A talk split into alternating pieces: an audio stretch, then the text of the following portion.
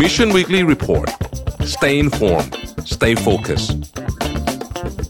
สวัสดีครับยินดีต้อนรับเข้าสู่ Mission Weekly Report ประจำวันที่ 31 ตุลาคม 2566 วันฮาโลวีนพอดีนะครับ ใช่ พวกเราสามคนเข้าทีมใส่หมวกด้วยนะครับ สวัสดีพี่แท็บสวัสดีพี่ปิ๊กครับ ครับ สวัสดีครับ แฮปปี้ฮาโลวีนครับ ดูสมบูรณ์สิ ครับแม่มาถึงคอมเมนต์แรกเลยเป็นไง ดูสมบูรณ์สิ เออ สมบูรณ์ด้วยสภาพ เออ อันนี้ อ่ะ อันนี้ ครับ พันเป็นมัมมี่หรือป่วยครับ เออ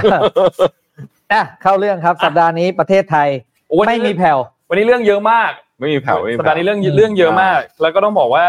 มีที่อัปเดตมาต่อเนื่องหลายเรื่องด้วยนะครับ เดี๋ยวเราไม่เสียเวลาเราไปข่าวแรกเลยดีกว่า อ่าได้ นะ ล ค ย รับเริ่มต้นที่เรื่องแรกก่อนเลยก็คือเรื่องของตัวเกณฑ์เงินดิจิตอล1 0,000 บาทนะครับ อืม ที่มีเงื่อนไขขึ้นมา ซึ่งต้องบอกว่าเรื่องนี้เนี่ยตอนแรกตอนที่หาเสียงเนี่ยอาจจะทุกคนน่าจะจำกันได้เนาะคือได้ทั่วหน้าได้ทุก ได้ ค ทุ น นหน้า ได้ทุกคนได้ทุกคนพูดง่ายๆนะครับแต่ตอนนี้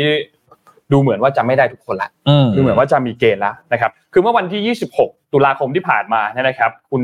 จุลพันธ์อมรวิวัฒน์นะครับ ที่เป็นรัฐมนตรีช่วยว่าการกระทรวงการคลังเนี่ย ก็มีการออกมาให้สัมภาษณ์พูดถึงเรื่องของความคืบหน้าเกี่ยวกับโครงการเงินดิจิตอล10,000 บาทนะครับ เพราะว่าก่อนหน้านี้เนี่ยเพิ่งมีการประชุมคณะอนุกรรมการขับเคลื่อนนโยบายอันนี้ ซึ่งก็บอกว่าที่ประชุมเนี่ยได้มีข้อสรุปเงื่อนไขบางประเด็น เพื่อให้เม็ดเงินเนี่ยเข้าถึงประชาชนและสามารถที่จะกระตุ้นตัวเศรษฐกิจได้อย่างแท้จริง ก็เพราะว่ายังมีข้อขัดแย้งในสิทธิของประชาชนในหลากหลายฐานะ ไม่ว่าจะเป็นเรื่องของอาชีพรายได้ ซึ่งตอนนี้ที่ประชุมก็เตรียมที่จะมีการเสนอให้คณะกรรมการชุดใหญ่ ซึ่งคนที่นั่งเก้าอี้ใหญ่ที่สุดก็คือเอ่อนายเศรษฐาทวีสินนายกรัฐมนตรีแล้วก็รัฐมนตรีกระทรวงการคลังเป็นประธานนะครับซึ่งคาดว่าน่าจะภายในสัปดาห์นี้แหละสัปดาห์นี้สัปดาห์หน้าเนี่ยแหละนะครับจะมีการพิจารณากันนะครับ ซึ่งมติที่เขายังเห็นไม่ตรงกันเนี่ยก็คือกลุ่มเป้าหมายว่า พูดง่ายๆก็คือใครจะได้รับสิทธิ์ตัวดิจิตอล10,000 บาทบ้างนะครับซึ่งในที่ประชุมเนี่ยมีข้อเสนอหลายแบบนะครับซึ่งก็มีการกำหนดให้คัดกรองคุณสมบัติประชาชนว่ากลุ่มที่เป็นเขาเรียกว่ากลุ่มคนรวยอ่ะต้องออกไป ออกไปจากออกไปจากกลุ่มตรงนี้ก็คืออ ม ให้ไม่ได้รับสิทธิ์ตรงนี้นะครับทีนี้มีสามแนวทางที่เหลืออยู่ณปัจจุบันตอนนี้ มีแนวทางอะไรบ้างไปดูกันทีละอันอันที่หนึ่งอันที่หนึ่งคือตัดสิทธิ์กลุ่มที่มีรายได้ หรือว่ามีเงินเดือนเนี่ยเดือนละ25,000 บาท หรือมีเงินฝากตั้งแต่1นึ่งแสนบาทขึ้นไป อืม นะครับ ซึ่งถ้าถ้าตัดเหลือกลุ่มเนี้ยจะเหลือผู้ได้รับสิทธิ์เนี่ยอยู่ที่ประมาณ 43 ล้านคนนะครับ อืม สองตัดสิทธิ์กลุ่มที่มีรายได้เกินเดือนละ50,000 บาทออกไปนะครับ หรือว่ามีบัญชีเงินฝากตั้งแต่ 5 0 0แสนบาทขึ้นไป อันนี้ก็จะทำให้เหลือ 49 ล้านคนนะครับ อืม จะสังเกตว่าตัวงบประมาณเนี่ยมันก็จะเอ่ เพิ่ม อ ขึ้นมานิดหน่อย ใช่ แล้วก็สุดท้ายคือให้จ่ายเฉพาะกลุ่มที่มีรายได้น้อย ซึ่งมีบัตรสวัสดิการแห่งรัฐ อันนี้จะมีอยู่ประมาณ 15-16 ล้านคนนะครับ เพราะฉะนั้น อืม กลุ่มนี้ก็จะใช้งบอยู่ที่ประมาณ 1.6 แสนล้านบาทนะครับ ซึ่งงบก็จะหายไปอีกก้อนใหญ่ๆเลยล่ะ ถ้าถ้าถ้าถ้าเลือกเป็นข้อสามนะครับ ก็ทำให้ตอนนี้เนี่ยข้อหนึ่งข้อสองเนี่ยก็จะเห็นชัดเจนว่าก็เหมือนเป็นเกณฑ์การตัดว่าเอ่อกลุ่มไหนเป็นกลุ่มไม่ใช่กลุ่มเปราะบาง หรือพูดง่ายๆคือเป็นกลุ่มคนรวย ซึ่งมีความพร้อมทางสังคมมากกว่าเนี่ยนะครับ ส่วนแนวทางที่ 3 ก็จะเป็นแนวทางอีกอันหนึ่งเลย ทีนี้ก็ต้องรอดูแหละครับว่าสัปดาห์เนี้ยจะเอายังไงต่อ ทางเอ่อนายกรัฐมนตรีเนี่ยจะเคาะสุดท้ายแล้วเนี่ยเป็นอย่างไรนะครับส่วนอีกประเด็นหนึ่งที่เอาเอาเราคุยเรื่องนี้กันก่อนดีกว่า อืม เราคุยเรื่องนี้ก่อนดีกว่าก่อนจะไปเรื่องเกณฑ์ ประเด็น รัศ ที่ มี น่าจะเป็นที่ถกเถียงกันก็คือ ไอ้คำว่ารวยเนี่ย ครับ แล้วตัวเลขสองเกณฑ์เลยแล้วกันก็คือ รายได้เดือนละสองหมื่นห้าพันบาท หรือรายได้เดือนละห้าหมื่นบาทเนี่ย รวยแล้วเหรอ ครับนี่ผมจะบอกเลยว่าใครเป็นคนใช้คำเนี้ย เหมือนไอ้คนที่ประกาศออกมา เออเออเออ ช่วย ลากไปตัดหัวที คือไม่ใช่อันนี้คือผมพูดจากมุมมองของรัฐบาลนะ เออ คือนี่คุณกำลังทำรัฐบาลสวยนะเนี่ยใครใช้คำเนี้ย เออ คือคือไม่แต่ว่ามันออกมาจากประกาศออฟฟิเชียลเปล่า Official ถ้าเกิด offi- ถ้าเกิดใช้คำนี้ในประกาศ official ไอ้คนนั้นน่ะช่วยไปเก็บที เพราะว่าอันเนี้ยไม่เข้าใจเขาเรียกว่าเบสิ c คอมมิวนิเคชัน ใช่ เลยนะ อันตรายมาก เออ นะ คำพูดที่ออกในเชิงของอาจจะว่าแบ่งชั้น อ่า คำพูดที่เชิงในเรื่องของสะท้อนหรือกระตุ้นอารมณ์ความรู้สึก เออโอ้ย อันเนี้ยไม่ได้เลยรวยจน โอ้ไม่ได้ ลำบาก เลย ไม่ ไม่ สบาย ได้ อันนี้ไม่ได้เลย คือถ้าคุณพูดแค่ว่าสำหรับผู้ที่มีรายได้ตั้งแต่ 25,000 บาทขึ้นไป เออ หรือ ก็ แบบอัน จบ นี้จบ อ่ะ มันก็คือตัวเลข อ่ะ ก็คัด เป็นตัวเลขก็เอาไป ชัด แล้ว เจน แล้วประชาชนก็ไปคุยกันเองว่า 25,000มันเป็นเกณฑ์ที่เหมาะสมไหมอันนั้นจบ อืม มันจะไม่มีการเขาเรียกว่าบิ้วอารมณ์คน ใช่ ให้ให้มาถกกันต่อแล้วสุดท้ายนี่ประเด็นไม่ได้ตอนนี้ไม่ได้อยู่ที่สาระตัวเลขแล้วคนมันดูว่า เดี๋ยวนี้ขำเลยละ นาตาชาโรมานอฟปะ พูดเอาอีกแล้ว ผมผมรู้สึกอย่างนี้หลายทีนะแบบว่าผม มี คิดว่าไม่ใช่ทั้งทั้งรัฐบาลที่แล้ว มีทุก ด้วย รัฐบาล เออ นะมีทุกคือมันมีเหมือนแบบเหมันมีสายลับอยู่ข้างในอ่ะ เออ แบบ นึกออกไหม เออ ที่ เออ ที่ที่จะคอยแบบว่าเฮ้ย ทำให้พนักงานพังอะ เราเปลี่ยนแกนเราเปลี่ยนแกนหลักไม่ได้ เรา เออ ขอแบบว่าเสริมอะไรเข้าไปนิดนึง ใช่มันแบบโอ้ แล้วอ่ะพูดจริงนะครับ คือว่าสองหมื่นห้าพันบาทเนี่ยอย่าว่าแต่คำว่ารวยเลยอะคำว่าพอกินก็ไม่พอแล้ว อืม คือสองหมื่นห้าพันบาทเนี่ยอ่ะถ้าเราเทียบแบบถ้าต่างจังหวัดอาจจะแบบพอดีพอดีอ่ะใช้คำว่าพอดีแล้วกัน อ่า แต่ถ้าอยู่ในกรุงเทพไม่มีทาง ค่าบ้านค่ารถค่าเดินทางโอ้โห อ่ะ หมด เพ แล้ว ราะคุณไม่เช่าบ้าน ค่ทง แล้วคุณคุณค่าเดินทาง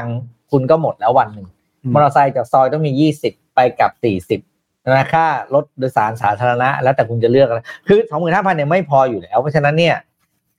เลิกใช้คำว่ารวยได้เลย อืม นะห้าหมื่นยังพอแบบ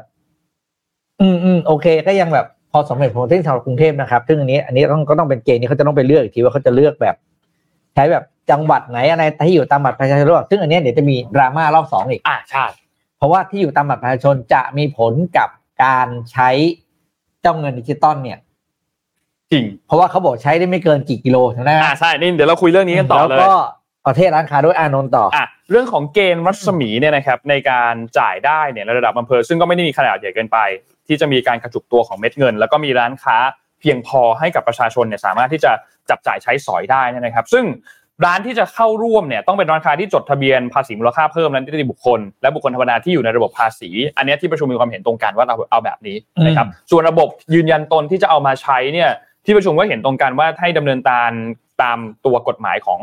แบงก์ชาตินะครับให้กับผู้ที่เคยใช้สิทธิ์ของโครงการรับผ่านแอปพลิเคชันต่างๆ ไม่ต้องยืนยันไม่ต้องยืนยันตนใหม่ ส่วนผู้ที่ไม่เคยเข้าร่วมโครงการอะไรเลย อันนี้ต้องยืนยันตนซึ่งอันนี้เข้าใจได้อันนี้เข้าใจได้ คนที่เคยยืนยันตนใช้สิทธิ์โครงการเรือนไปแล้ว ไม่ต้องทำอะไรละส่วนคนที่ยังไม่เคยใช้สิทธิ์โครงการอะไรเลย อันนี้คุณก็ต้องเหมือนเหมือนลงทะเบียนใหม่หน่อยให้มันเข้าระบบมานะครับส่วนร้านค้าที่ต้องการจะเข้าร่วมโครงการเนี่ยจะมีเปิดให้ทั้ง เอ่อกลุ่มที่เป็นบุคคลธรรมดา แล้วก็กลุ่มที่เป็นนิติบุคคลกองทุนหมู่บ้านวิสาหกิจชุมชน รวมทั้งสินค้าอุปโภคบริโภค ซึ่งก็สามารถที่จะเข้ายื่นแสดงความต้องการตามลำดับได้ต่อไปนะครับทีนี้สำหรับ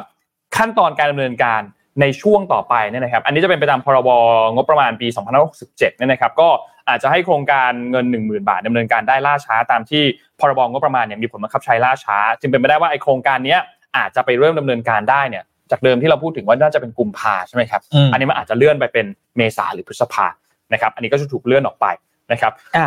ขอค้างตรงนี้ก่อน ครับ ก็จะเป็นที่ที่มาของการถกเถียงอีกแล้วครับว่า ร้านค้าที่จะรับตัวเงินดิจิตอลเนี่ยจะต้องเป็นร้านค้าที่จดภาษีมูลค่าเพิ่ม อืม เท่านั้นหรือไม่มันจะเข้าข่ายตอนนั้นที่เป็นโครงการสมัยก่อน อ่า ก็คือ ใช่ กลา ใช่ ยเป็นว่าร้านโชว์หวยทั่วไปใช่ไหมหรือร้านค้าร้านขายอาหารตามสั่งข้างทางเนี่ย ถ้าไม่ได้จดภาษีมูลค่าเพิ่มแปลว่าก็จะเสียสิทธิ์ที่ตรงนี้แปลว่าสุดท้ายเนี่ยนะครับ ก็จะเป็นร้านสะดวกซื้อ ไอ้ อ้าว ที่ไอ้ อ้าว ที่ เดี๋ยวเดี๋ยวเดี๋ยวเดี๋ยว อ้า ที่ ว เอ้าเราพูดจริง ไอ้เรื่องเนี้ยเรื่องเนี้ยเมื่อกี้นนท์ถามถามโปรดิวเซอร์ ร้าน โปรดิวเซอร์ไปหาข้อมู ปั๊ลมน้ำมันอย่างเงี้ยได้อะเข้าใจ ใช่ไหมก็จะมีแบบร้านค้าที่แบบลิมิตอ่ะคราวก่อนเขาเป็นอย่างนี้จริง อ่ะก็ใช่เขาบอกว่า คือ รบรอบเนี้ยพี่ปิ๊ก อ่า คือมันจะมีเกณฑ์เรื่องร้านค้า คือเดิมทีเมื่อกี้ที่เราพูดถึงว่า อืม ร้านต้องละต้องเข้าระบบก่อนพูดง่ายๆต้องเข้าระบบก่อนถึงจะ อืม สามารถเข้าร่วมได้ใช่ไหมรอบเนี้ยเหมือนเขาอารมณ์อร่วยให้เหมือนยวนยวนๆให้ว่าร้านที่ไม่ได้เข้าระบบอ่ะก็สามารถที่จะเข้าร่วมได้ แต่คุณไม่สามารถที่จะถอนเงินออกมาจากระบบได้ อ้าว ทีนี้แต่แต่แต่แต่แต่แต่แต่ไม่จบไม่จบแต่สามารถที่จะเอาเงินก้อนนั้นอ่ะไป ไปใช้ ใช้ อย่างอื่น ไปใช้หมุนต่อได้ เช่น อ๋อ เราไปซื้อในระบบต่อเอาไปซื้อกับร้านอื่น ๆ ต่อได้ สมมติผมขายได้เอ่อสามล้านที่ผมซื้ออะไรเดียวตลอดโครงการอ่ะ เออ เออ ซื้ออะไรอ่ะ เออ คุณต้องมาซื้อร้านที่อยู่ในระบบ ใช่ ไหม ถูกต้องถ้าถ้าคุณไม่ได้อยู่ในลงทะเบียนนะ แต่ถ้าคุณลงทะเบียนก็สามารถถอนเงินได้ปกติ คือประเด็นคือทำไมทำไม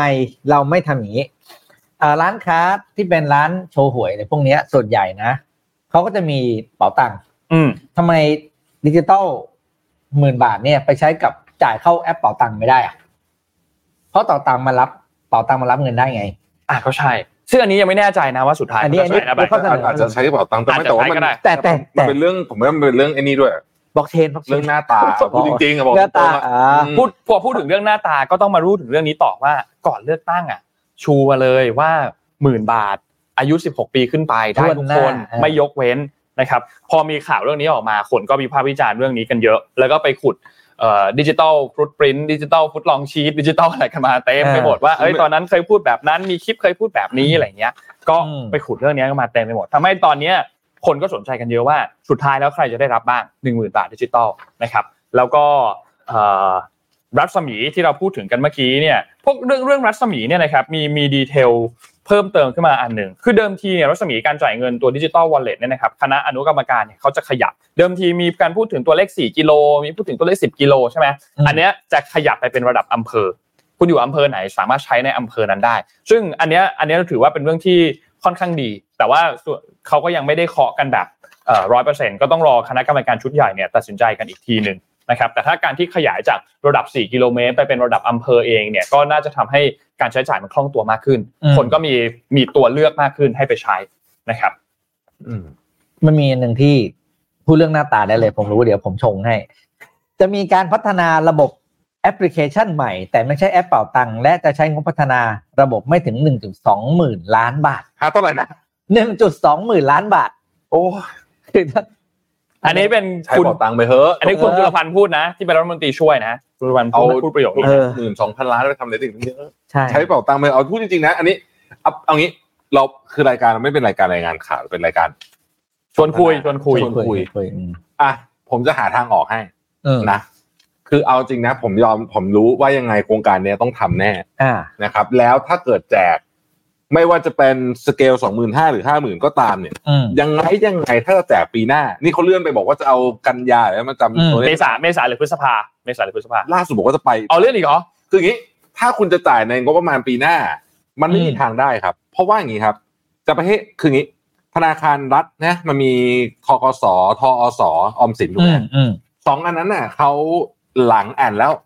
ใช่ นะครับ มาจากโครงการสารพัดโครงการก่อนอันนี้อ่ะเยอะแยะมากมายไม่ไม่ไม่พูดชื่อโครงการจะหาว่าไปนั่นอีกแต่ว่ามีเยอะมากไปดูแล้วกันไปดูเอง อืม ว่า อืม มันติดหนี้กันมายังใช้ไม่หมด ก็เหลือออมสิน แต่ออมสินบังเอิญเขามีพรบของเขาเองครับผม อืม ครับ อ่าทีเนี้ยพอเขามีพรบของเขาเองเนี่ย คุณก็ไม่สามารถจะไปกู้เงินมั่วๆซั่วๆได้ อืม ไง คือเขาจะบอกได้เลยว่าทำอะไรได้บ้างนะครับ เพราะฉะนั้นเนี่ย เงินก็มีแนวโน้มว่าถ้าไม่กู้เฉยๆ ก็จะต้องเอามาจากงบประมาณปกติ ซึ่งคงจะใช้ทั้งสองอย่างนะฮะ อืม ถ้าเกิดว่าจะเอามาจากงบประมาณปกติแล้วบวกกู้อีกนิดหน่อยเนี่ยผมคิดว่ายังไงเนี่ย มันก็คงจะไปตกข้อ ต้องให้เฉพาะกลุ่มผู้มีรายได้น้อย อืม เพราะว่า ไอไม่ว่าจะเป็นสองหมื่นห้าหรือห้าหมื่นเนี่ยจะสังเกตว่ามันใช้งบน้อยลงไปนิดเดียวเอง ครับ นะฮะก็ไม่นิดหรอกแต่ก็แต่ก็แต่ก็ ก็ระดับหนึ่ง ก็ยัง ล ก็ ด ยัง ดีอ่า ยังไม่ได้แก้ปัญหาเมื่อกี้ที่พูด อืม นะ อืม เพราะฉะนั้นเนี่ย ผมก็คิดว่า ให้เดานะ คือตอนเนี้ยเหมือนกับ เหมือนกับโยนหินถามทางไปไปมาๆแต่ผม อืมครับ ถ้าผมเดาให้ผมเดาเนี่ยผมคิดว่าจะไปออกที่ ก็ต้องให้เฉพาะผู้มีรายได้น้อย คือไม่ทำไม่ได้ครับโครงการเนี้ย ใช่ไม่ได้ ทำไม่ได้ครับพูดพูด พูดไปแล้วพูดไปเยอะมาก พูดไปเยอะมาก พูดไปเยอะมากพูดไป คื เย อ อะมาก วันนั้นใครบอกว่าโครงการนี้เป็นโครงการเรือธงของรัฐบาล ซึ่งก็จริงนะ ซึ่งก็จริง อืม คือมันนี้ไม่ทำไม่ได้จริงๆนะครับ เรื่องเรื่องที่รัฐบาลว่าจะเอาเงินจากตรงไหนมาแจกเนี่ยเรื่องนี้ถูกพูดถึงเยอะมาก แล้วถูกตั้งคำถามเยอะมาก ในในวงของแบบไม่ว่าจะเป็นนักการเมืองจากฝั่งฝั่งของพรรคฝ่ายค้านเอง จากนักวิชาการเองก็พูดพูดถึงเรื่องนี้กันค่อนข้างเยอะ แล้วก็ต้องยอมรับว่า จากที่เราเห็นการสัมภาษณ์มาของเอ่อหน่วยงานรัฐบาลไม่ว่าจะเป็นรัฐมนตรีช่วยเองเนี่ยคลังเนี่ยนะครับ ก็ยังไม่ไม่ไม่ได้มีความชัดเจนแบบ มากขนาดนั้น ว่างบประมาณมาจากตรงนี้หนึ่งสองสามสี่ก็ยังไม่ได้ชัดมากขนาดนั้น เพียงแต่ว่ามีออกมาบอกบางส่วนอย่างพูดถึงเมื่อกี้เรื่องของการกู้ออมสิน เรื่องของเอ่อใช้งบประมาณแผ่นดินนะครับคือใช้ประมาณปีละประมาณ1นึ่งแสนล้านบาท แล้วก็มีการตั้งงบประมาณผูกพันข้ามปี เช่นถ้าสมมติว่าถ้าใช้งบประมาณทั้งหมด4ี่แสนล้านบาทก็ตั้งงบผูกพันไป 4 ปี อืม ประมาณนี้นะครับ อ่ะ อืม เดี๋ยวเราจะกลับมาพูดเรื่องนี้ก่อนใกล้จบอีกทีหนึ่ง อ่าใช่ใช่เฮ้ยจริงๆมันมีซูเปอร์โพลแล้วนะพี่ที่เขาไปทำของประชาชนมาเราอยากพูดถึงเรื่องนี้ไหม เราปวดหัวกับซูเปอร์โพลมากเลยอะ เดี๋ยวมาพูดตอนหลังแล้วกัน อ่ะได้ได้ได้ได้ได้ได้ได้ได้ได้ ก่อนจะไปข่าวต่อไป อืม พี่ปิ๊กกับนนท์คิดว่า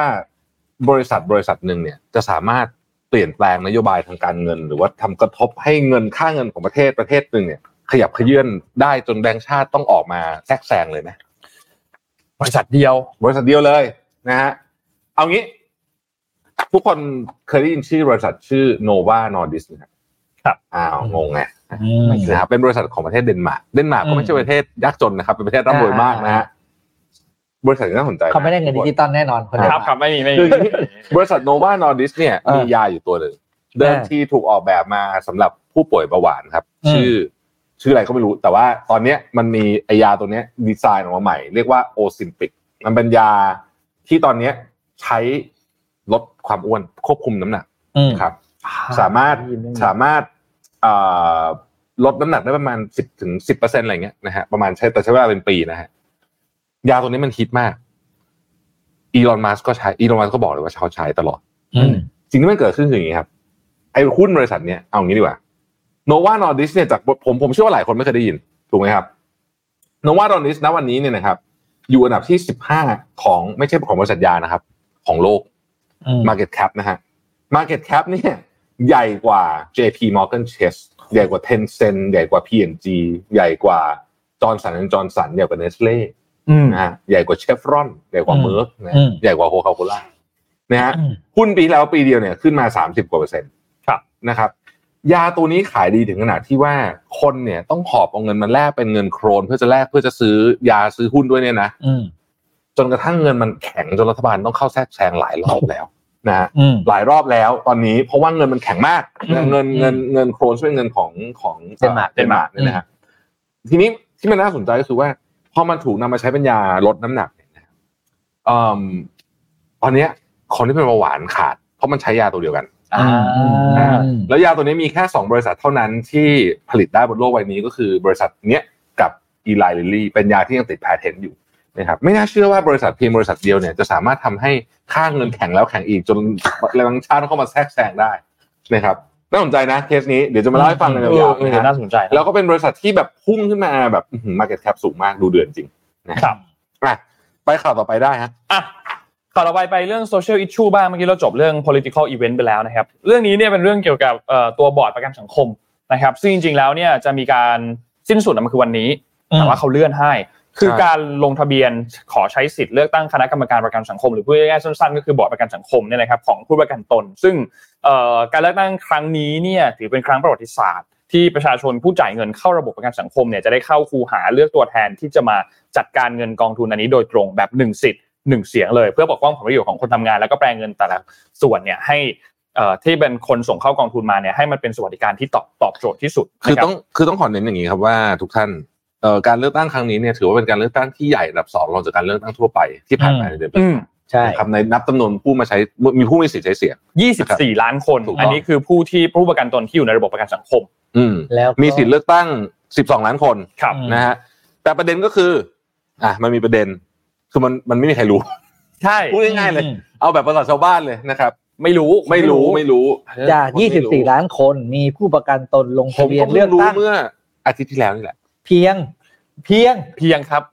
1,20,000 คนจาก ใช่ 24 ล้านคน อืม แปลว่าอะไรครับ คือต้องเข้าใจอย่างนี้ครับกองทุนประกันสังคมเป็นกองทุนที่ใหญ่ที่สุดของประเทศ ครับ มีมูลค่าทรัพย์สิน 2 ล้านล้านบาทสองล้านล้านบาทเยอะขนาดไหนงบประมาณประเทศไทยประมาณ 3.2 ล้านล้านบาทอะเกือบเกือบ ใช่ อ่า หนึ่งในสองในสาม อืม นั้นถ้าเราไม่เลือกคนดีมีความสามารถเข้าไปบริหารกองทุนให้เราเนี่ย กองทุนเราอาจจะขาดทุนได้ อ่า ถ้ากองทุนประกันสังคมขาดทุนก็คงจะรู้ว่าต่อไปเราเองเนี่ยวันที่เราเกษียณเลยเนี่ยเราจะลำบาก อ่า อืม ถูกต้องครับ งั้นเราเราก็ต้องเลือกคนดีนะคุณเลือกตั้งเลยเว้ยเราต้องเลือกคนดีเข้าไปดูแลกองทุนของเรา อ่ะ นะครับ ใช่ครับ แต่ปัจ เน้น จุบั คำว่า เย คนดี ปัจจุบันเนี่ยครับอย่างที่บอกคือคุณหารเอาเองแล้วกันว่ามันกี่เปอร์เซ็นต์นั้นหนึ่งแสนสองหมื่นคนจากยี่สิบสี่ล้านคน จาก12 ล้าน 12จาก12ล้าน12ล้านคนหนึ่ง สิบสองล้านคนหนึ่งเปอร์เซ็นต์ อ่าใช่ นะครับ ก็ไปลงกันหน่อย 1% นะครับ มีเวลาอีกสิบวันนะครับ ครับ ขยายถึงสิบพฤศจิกายน ถูกต้องครับ นะครับ เดิมทีมันสิ้นสุดวันนี้ แต่ก็ขยายเวลาออกไป เพราะว่ามีข่าวว่าเหมือนพอวันนี้เป็นวันสุดท้าย ระบบล่ม คนก็แห่ลงทะเบียน ตามสไต ระบบ ล์ ก็ล่ม แต่คุณ นะ ส รับ งสัยไหมว่าใหญ่ขนาดเนี้ยทำไมไม่มีใครรู้ ผม ผมก็ติดตามข่าวนะ ผมว่าผมก็ไม่ได้ติดตามไม่ได้ติดตามข่าวผมเพิ่งรู้เมื่ออาทีที่แล้วจริงๆนะ อืม เขามี เออ งบ PR เปล่าวะน้อยอ่ะอ่ะพูดตามตรงเห็นน้อย ถ้าถ้าเอาส่วนตัวที่เห็นเรื่องเรื่องให้ไปลงทะเบียนเลือกตั้งบอร์ดประกันสังคมเนี่ย เห็นจากพรรคการเมือง ที่พรรคการเมืองโปรโมท อืม แล้วก็ ผมผมฟังจากพอดแคสต์แล้ววันก่อนก็สัมภาษณ์นี่แหละ ใน อืม ในมิชชั่นจุดมูลถือว่า ซึ่ คุ ง ณชอบก็มาเล่าเรื่องนี้แหละ ครับซึ่งถือว่าน้อยมาก เพราะฉะนั้น ไม่จริงๆ นี่ อะ สม ง่ายมากเลย จริงๆก็ให้ละ นะประกันสังคมเนี่ย ควรส่งไปให้คนหนึ่งถ้าคนเนี้ยไม่ได้เนี่ยแปลว่าแปลกมาก ครับ คือ HR ของทุกบริษัทที่ส่ง ถุง ไอใบเลยนะ อ่าอ่า ไอ อะไรนะ ใบใบยื่น เออ แยกยื่น เดือน อะไรไม่รู้แหละ เออ เออ เดือน นั่นแหละ ใช่ไหม เอ เอชาต้องส่งทุกเดือนใช่ไหม อใช่ คุณต้องส่งอันเนี้ยไปให้ คนคนนั้น คุณต่อให้คุณไม่มีลบเลยนะ อันนี้คือมินิมัมมินิมัมเอฟเฟอร์สุด อ่ะใช่ ๆอืม ซึ่งเขาส่งไหมอ่ะนี่คือคำถามว่าเขา เดี๋ยวจะ ส่ง ถาม HR ให้แต่คิดว่าไม่ ไม่รู้ นี่คือเขาส่งไหมนะครับ ไม่หรอก HR ผมอาจจะไม่ได้ก็ได้ ทีนี้ ตก ที ห นี้ ล่น เรา ไป พู ส ด นีย์ ของผมของผมก็ไม่ได้ ครับ กา การ ร เลือก เอามีใครได้บ้างดีกว่า ใครทำ เออเออ งาน HR ไหมฮะที่ฟังเราอยู่แล้ว คุณได้เอกสารอันเนี้ยที่ ถ้าถ้า ที่ คุณได้ใบนี้ ป นะ รกั ถ้าคุณได้ใบเขาเรียกว่าใบใบที่คุณนำส่ง ครับ ประกันสังคมอ่ะ ครับ ถ้าคุณได้จดหมายให้ไปไปเลือกตั้งนะ ถ้าคุณได้นะพิมพ์มาเดี๋ยวสมมูลแจกหนังสือเลยครับ เออ อ่า เมื่อโลกเสียงดังเกินไปครับ เออ จัดไป น่าจัดไปเลยครับ ถ้าคุณได้แล้วคุณพิมพ์ไอ้อะไรนะ ถ่ายรูปให้เราดูหน่อย ถ่ายรูปมา เออ ถ่ายรูปให้ดูหน่อย เออนะเดี๋ยวสมมูลแจกหนังสือนะครับ ครับ เออ มั่นใจว่าไม่ได้แจก ครับผมเพราะว่ามีใครได้ ไม่ได้ ไม่มีใครได้ การเลือกตั้งเนี่ยมันจะมีวันที่ 24 ธันวาคม แต่ว่าลงทะเบียนได้จนถึงแค่วันที่ 10 พฤศจิกายนนี้ อืม นะครับ แล้วก็จะมีการประกาศรายชื่อผู้รับสมัครเลือกตั้ง แล้วก็หมายเลขผู้สมัครเนี่ยจะมีการดำเนินการกันในวันที่ 21 พฤษภาคม เอ้ย พฤศจิกายนนี้นะครับ ซึ่งคุณสมบัตินายจ้างและผู้ประกันตนที่มีสิทธิ์เลือกตั้งเนี่ยต้องมีดังนี้เราทบทวนให้ฟังนิดหนึ่งเอานายจ้างก่อนนายจ้างเนี่ยต้องเป็นสัญชาติไทยขึ้นทะเบียนผู้ประกันตนไม่ติดติดต่อกันไม่น้อยกว่า 6 เดือนนะครับ แล้วก็จ่ายเงินสมทบเข้ากองทุนประกันสังคมไม่น้อยกว่า 3 เดือน แล้วก็ภายใน 6 เดือนก่อนที่จะมีการประกาศเลือกตั้ง และกรณีที่นายจ้างเป็นนิติบุคคล ผู้ใช้สิทธิ์จะต้องอยู่ในฐานะผู้มีอำนาจ หรือกรณีที่เป็นผู้มีอำนาจในนิติบุคคลมากกว่า 1 นิติบุคคลเนี่ยต้องใช้สิทธิ์แห่งเดียวเท่านั้นนะครับส่วนกรณีผู้เป็นผู้ประกันตนนะครับหนึ่งคือสัญชาติไทยสองคือขึ้นทะเบียนเป็นผู้ประกันตน ติดต่อกันไม่น้อยกว่า 6 เดือนสามคือต้องจ่ายเงินสมทบกองทุนประกันสังคมไม่น้อยกว่า 3 เดือนนะครับซึ่งสามารถที่จะเข้าไปดูไอ้รายชื่อต่างๆ ได้ในเว็บไซต์ของเขานะครับลงทะเบียนต่างๆ ก็เข้าไปลงทะเบียนได้ในเว็บไซต์ของเขานะครับภายในวันที่ 10 พฤศจิกายนนี้นะครับเพราะฉะนั้นอันเนี้ยสำคัญมากสำคัญมากๆนะครับ ผมไปลงเรียบร้อยแล้วฮะแต่วันนั้นเว็บล่มจริง อืม ๆวันนั้นเว็บล่มจริง อ่า ๆอ่า สำคัญ เมื่อวาน กๆ เมื่อวาน สำคัญมากๆสำคัญมากๆนะครับ อ๋อ จริง ๆ เรื่องนี้นี่มันสปินออฟมาจากตอนสมัยยุคของคอสชด้วยนะครับ สปินออฟมาพอสมควรเลยนะ เพราะว่าตัวกฎหมายประกันสังคมเนี่ยเขียนให้มีการเลือกตั้ง แต่ว่าให้ชุดแต่งตั้งเนี่ยอยู่มายาวนานมากนะครับในพรบประกันสังคมเราเราเราเราเล่าให้ฟังคร่าวๆกันนิดนึงแล้วกันนะครับพรบประกันสังคมเนี่ยในสมัยที่มีสนช ก็คือสมาสภานิติบัญญัติของสภานิติบัญญัติแห่งชาติเนี่ยนะครับในปี 58เนี่ย มีการแก้ไขนะครับแล้วก็เขียนขึ้นไว้ในมาตราที่ 8 บอกว่าให้ผู้แทนฝ่ายนายจ้าง และผู้แทนฝ่ายผู้ประกันตน ฝ่ายละ 7 คนเนี่ยมาจากการเลือกตั้ง โดยคำนึงถึงการมีส่วนร่วมอย่างแท้จริงของฝ่ายนายจ้างและฝ่ายผู้ประกันตน สัดส่วนระหว่างหญิงและชาย รวมถึงมีการการมีส่วนร่วมอย่างมีประสิทธิภาพของคนพิการและผู้ด้อยโอกาสนะครับ แต่ทีนี้ก็มันก็ไม่เกิดการเลือกตั้งสักที ตั้งแต่ในยุคช่วงยุคคอสชมานะครับ เพราะว่าวันที่ 5 พฤศจิกายนปี 58 ตอนนู้นเนี่ยก็มีการออกคำสั่ง โดยใช้มาตรา 14 สั่งว่างดการบังคับใช้บางมาตราที่เกี่ยวข้องกับการเลือกตั้ง แล้วก็มีการแต่งตั้งตัวคณะกรรมการประกันสังคมเข้ามาทุกตำแหน่งครบเลยในหน้าที่ตรงนี้นะครับ แล้วก็ต่อมาคอสชหมดอำนาจไปนะครับ ก็ให้คณะกรรมการประกันสังคมชุดเดิมที่แต่งตั้งไว้เนี่ยเมื่อปี 2518เนี่ยอยู่ในตำแหน่งไปก่อน ระหว่างการร่างกฎเกณฑ์อันใหม่ ซึ่งก็กินระยะเวลาไปอีกอย่างน้อยกี่ปีประมาณ 2 ปีนะครับทำให้พรบการสังคมเนี่ยที่เดิมทีบอกให้มีการเลือกตั้ง อืม แต่ว่าสุดท้ายแล้วเนี่ยไม่ได้ใช้สักทีนะครับก็ลากยาวมาคร่าวๆก็คือ 8 ปีเต็ม อืม ลากก นะ ฎ ครับ เกณฑ์เลยสองปี ลากยาวมาเลย 8 ปีเต็ม ทำ ก็ งานปีกี่วันละ นั่นน่ะสิครับ ก็ถือว่าเป็นหนึ่งในมรดกที่มาจากในช่วงของคอสชนะครับจนมาเนี่ยแหละเป็นครั้งแรกในรอบ 9 ปีที่เชิญให้ผู้ประกันตนเนี่ยไปเลือกตั้งบอร์ดประกันสังคมนะค ป รับ ระเด็นที่น่าสนใจก็คือเนี่ย คุณนวิดาถามมาได้ถูกต้องมากคือ ประเด็นคือทำไมต้องลงทะเบียน เพื่อจะเลือกตั้ง เป็นคำถามที่น่าสนใจครับ อ๋อไม่ไม่ไม่เขาจะให้ลงเพื่อเลือกไอ้นี่ได้ เลือกเลือกเขตว่าคุณอยู่ที่ไหน อ๋อ อ่า อ้าว หมายถึงว่าส แล้ ม ว มติว่าพี่ทะเบียนบ้านอยู่เชียงใหม่ แต่พี่มาทำงานกรุงเทพ อ๋อโค เราต้องมาเลือก ข้ใจละ เราเลือกกรุงเทพ สิทธิ์ ได้ อ่าโอเคโอเคโอเคโอเค โอเคครับ เพราะฉะนั้นนี่จะเป็นครั้งแรกในรอบ อืม 9 ปีนะครับที่จะมี เราจะได้เลือกตั้ง ที่จะมีบอร์ดประกันสังคมมา โอเค แทนที่คณะรัฐประหารนะครับ แล้วก็เป็นครั้งแรกเช่นกันที่มีการจัดเลือกตั้งแบบหนึ่งคนหนึ่งเสียงเท่ากันสำหรับตัวบอร์ดประกันสังคมนะ อ่าโอเคพูดถึงหน่วยงานราชการก็จะมีอะไร Amazing มาให้เราตลอดเวลา ครับผม นะครับอย่างล่าสุดเนี่ยก็มีประเด็นที่ที่เป็นเรื่องเกี่ยวกับเรื่องของหนังสือ อืม นะครับก็คือทางสคบหรือสำนักงานคณะกรรมการคุ้มครองผู้บ อันนี้ ริ มัน โภค ข่าวบันเทิงป่ะอันนี้ เออมันข่าวบันเทิงอันนี้มันข่าวบันเทิง อ่ะทุกคนตั้งใจฟังดีๆนะครับ มันบันเทิงป่ะ เอ่อมีข่าวว่าสคบหรือสำนักงานคุ้มคณะกรรมการคุ้มครองผู้บริโภคเนี่ยกำลังจะออกกำหนดให้หนังสือ ต้องบังคับติด ฉลาก ควบคุมเป็นสินค้าควบคุมฉลากคำว่าสินค้าควบคุมฉลากคืออะไรครับ สินค้าที่ต้องบอกเรื่องของประเภทการใช้วันหมดอายุ อืม เพื่อแจ้งให้กับผู้บริโภคทราบว่าสินค้านี้มีไว้เพื่ออะไร เนี่ยมันจะติด อะไรอย่างเงี้ยนะครับ ซึ่งซึ่งเรื่องเนี้ยประเด็นก็คือทางภูบัตรหรือทางสมาคมผู้จัดพิมพ์และผู้จัดจำหน่ายหนังสือแห่งประเทศไทยก็ได้ร้องเรียน แล้วก็บอกว่าหนังสือเนี่ยไม่ใช่สินค้าอันตราย ไม่ตรงตามหลักสากลทั้งยังเป็นอุปสรรคต่อความคิดสร้างสรรค์และในการออกแบบของสำนักพิมพ์ และเป็นภาระโดยใช่เหตุ เพราะฉะนั้นอย่าบังคับกันเลย เออ นะประเด็นก็คือไอ้ตัวฉลากสวเนี่ยเราจะเห็นทั่วไปอยู่แล้วในสินค้าต่างๆ นะครับ ครับ เช่น ฉลากสวอะไรอ่านะ อ่า ปลั๊กไฟ หมวกกันน็อก หมวกกันน็อก อ่า อ่าเนี้ยนะครับแต่ว่าคือใจความของฉลากสองบอลมีอะไรบ้างหนึ่งคือ ชื่อหรือประเภทของสินค้าที่แสดงให้เข้าใจถึงว่าสินค้านั้นคืออะไร ครับ สองต้องอ่าเราดึงมาบางข้อนะครับ ต้องแสดงขนาดหรือมิติหรือปริมาณหรือปริมาตรหรือน้ำหนักของสินค้า ต้องแสดงวิธีใช้ เพื่อให้ผู้บริโภคเพื่อให้เพื่อให้ผู้บริโภคสามารถเข้าใจวัตถุประสงค์ในการใช้งานได้อย่างถูกต้อง ข้อแนะนำในการใช้หรือเก็บรักษาคำเตือนข้อห้ามข้อใช้ข้อควรระวัง เพื่อไม่ให้ผู้บริโภคสามารถใช้สินค้า ผิดและก็สามารถใช้สินค้าได้อย่างปลอดภัย วันเดือนปีที่หมดอายุหรือควรใช้ก่อน ในกรณีสินค้าที่มีอายุการใช้งาน ประเด็นคือหนังสือเข้าเกณฑ์ข้อไหนบ้าง อืม สงสัยแกอินจอห์นวิกมากไปปะ ไม่ไม่ไม่ไม่คืออย่างนี้เขาจะเขียนว่าวิธีใช้ซื้อมาต้องอ่านด้วย อ่า โต อ๋อคือกลัวคนซื้อมาแล้วดอง เออกลัวกองดองนี่เอง โอ้โห ขอบคุณที่เป็นห่วงมาก แต่คราวหลังไม่ต้องดีกว่าครับประมาณแนวนี้ วิธีใช้ก็คือไม่ให้ดองใช่ไหมครับ แล้วก็ ไม่ ไม่ ให้ ให้ ดอ เอา ง ไปไม่ให้เอาไปเคลี้ยงกันเหมือนจอห์นวิก อ่า อ๋อแบบฉากในห้องทั้งหมด เออ ไม่เอาแบบนั้น โอเค เธอจะอินกับจอห์นวิกมาก ครับ คือบางอย่างเราก็เห็นว่าจะมีอะไรที่แบบเป็น เป็นความคิดอินิเชทีฟเขาเรียกว่าเป็นโปรเจกต์ที่ อืม อาจจะคำว่าแตกต่างแตกต่าง ครับ แต่ เนี่ย practical หรือเปล่า ไม่รู้ นนนนชอบมากเลย มันมีมี อืม ผู้ผลิตหนังสือสำนักนั่นเป็นสำนักพิมพ์สำนักพิมพ์เวเนี่ยเขาก็บอกว่า อ่า เฮ้ย ถ้าตามบริตามประกาศอันเนี้ยที่ อืม ออกมาเนี่ยถ้าออกมาแล้วเนี่ย เราจำเป็นจะต้องเอ่อแปะฉลาก แล้วบนฉลากน่าจะต้องมีข้อความประมาณนี้ ครับ เช่น ประเภทสินค้าต้องบอกว่าสินค้าอันนี้คือหนังสือ อ่า สองวิธีใช้วิธีใช้งานใช้อ่านจะนั่งอ่านก็ได้ จะนอนอ่านก็ได้ ถ้านอนแล้วเมื่อย อืม เอาไปรองขาโต๊ะก็ได้ เออ การเก็บรักษาเก็บในที่ร่ม วางให้ห่างจากมดปลวก หรือวางทิ้งไว้ข้างหิ้งพระ เออ ข้อควรระวังอ่านได้เกินเวลาสองครั้ง ไม่ต้องเขย่าก่อน อ่าน และไม่ต้องใช้แว่นกรองแสง แล้วก็วันหมดอายุ ต้องใส่วันหมดอายุด้วยเหรอหนังสือ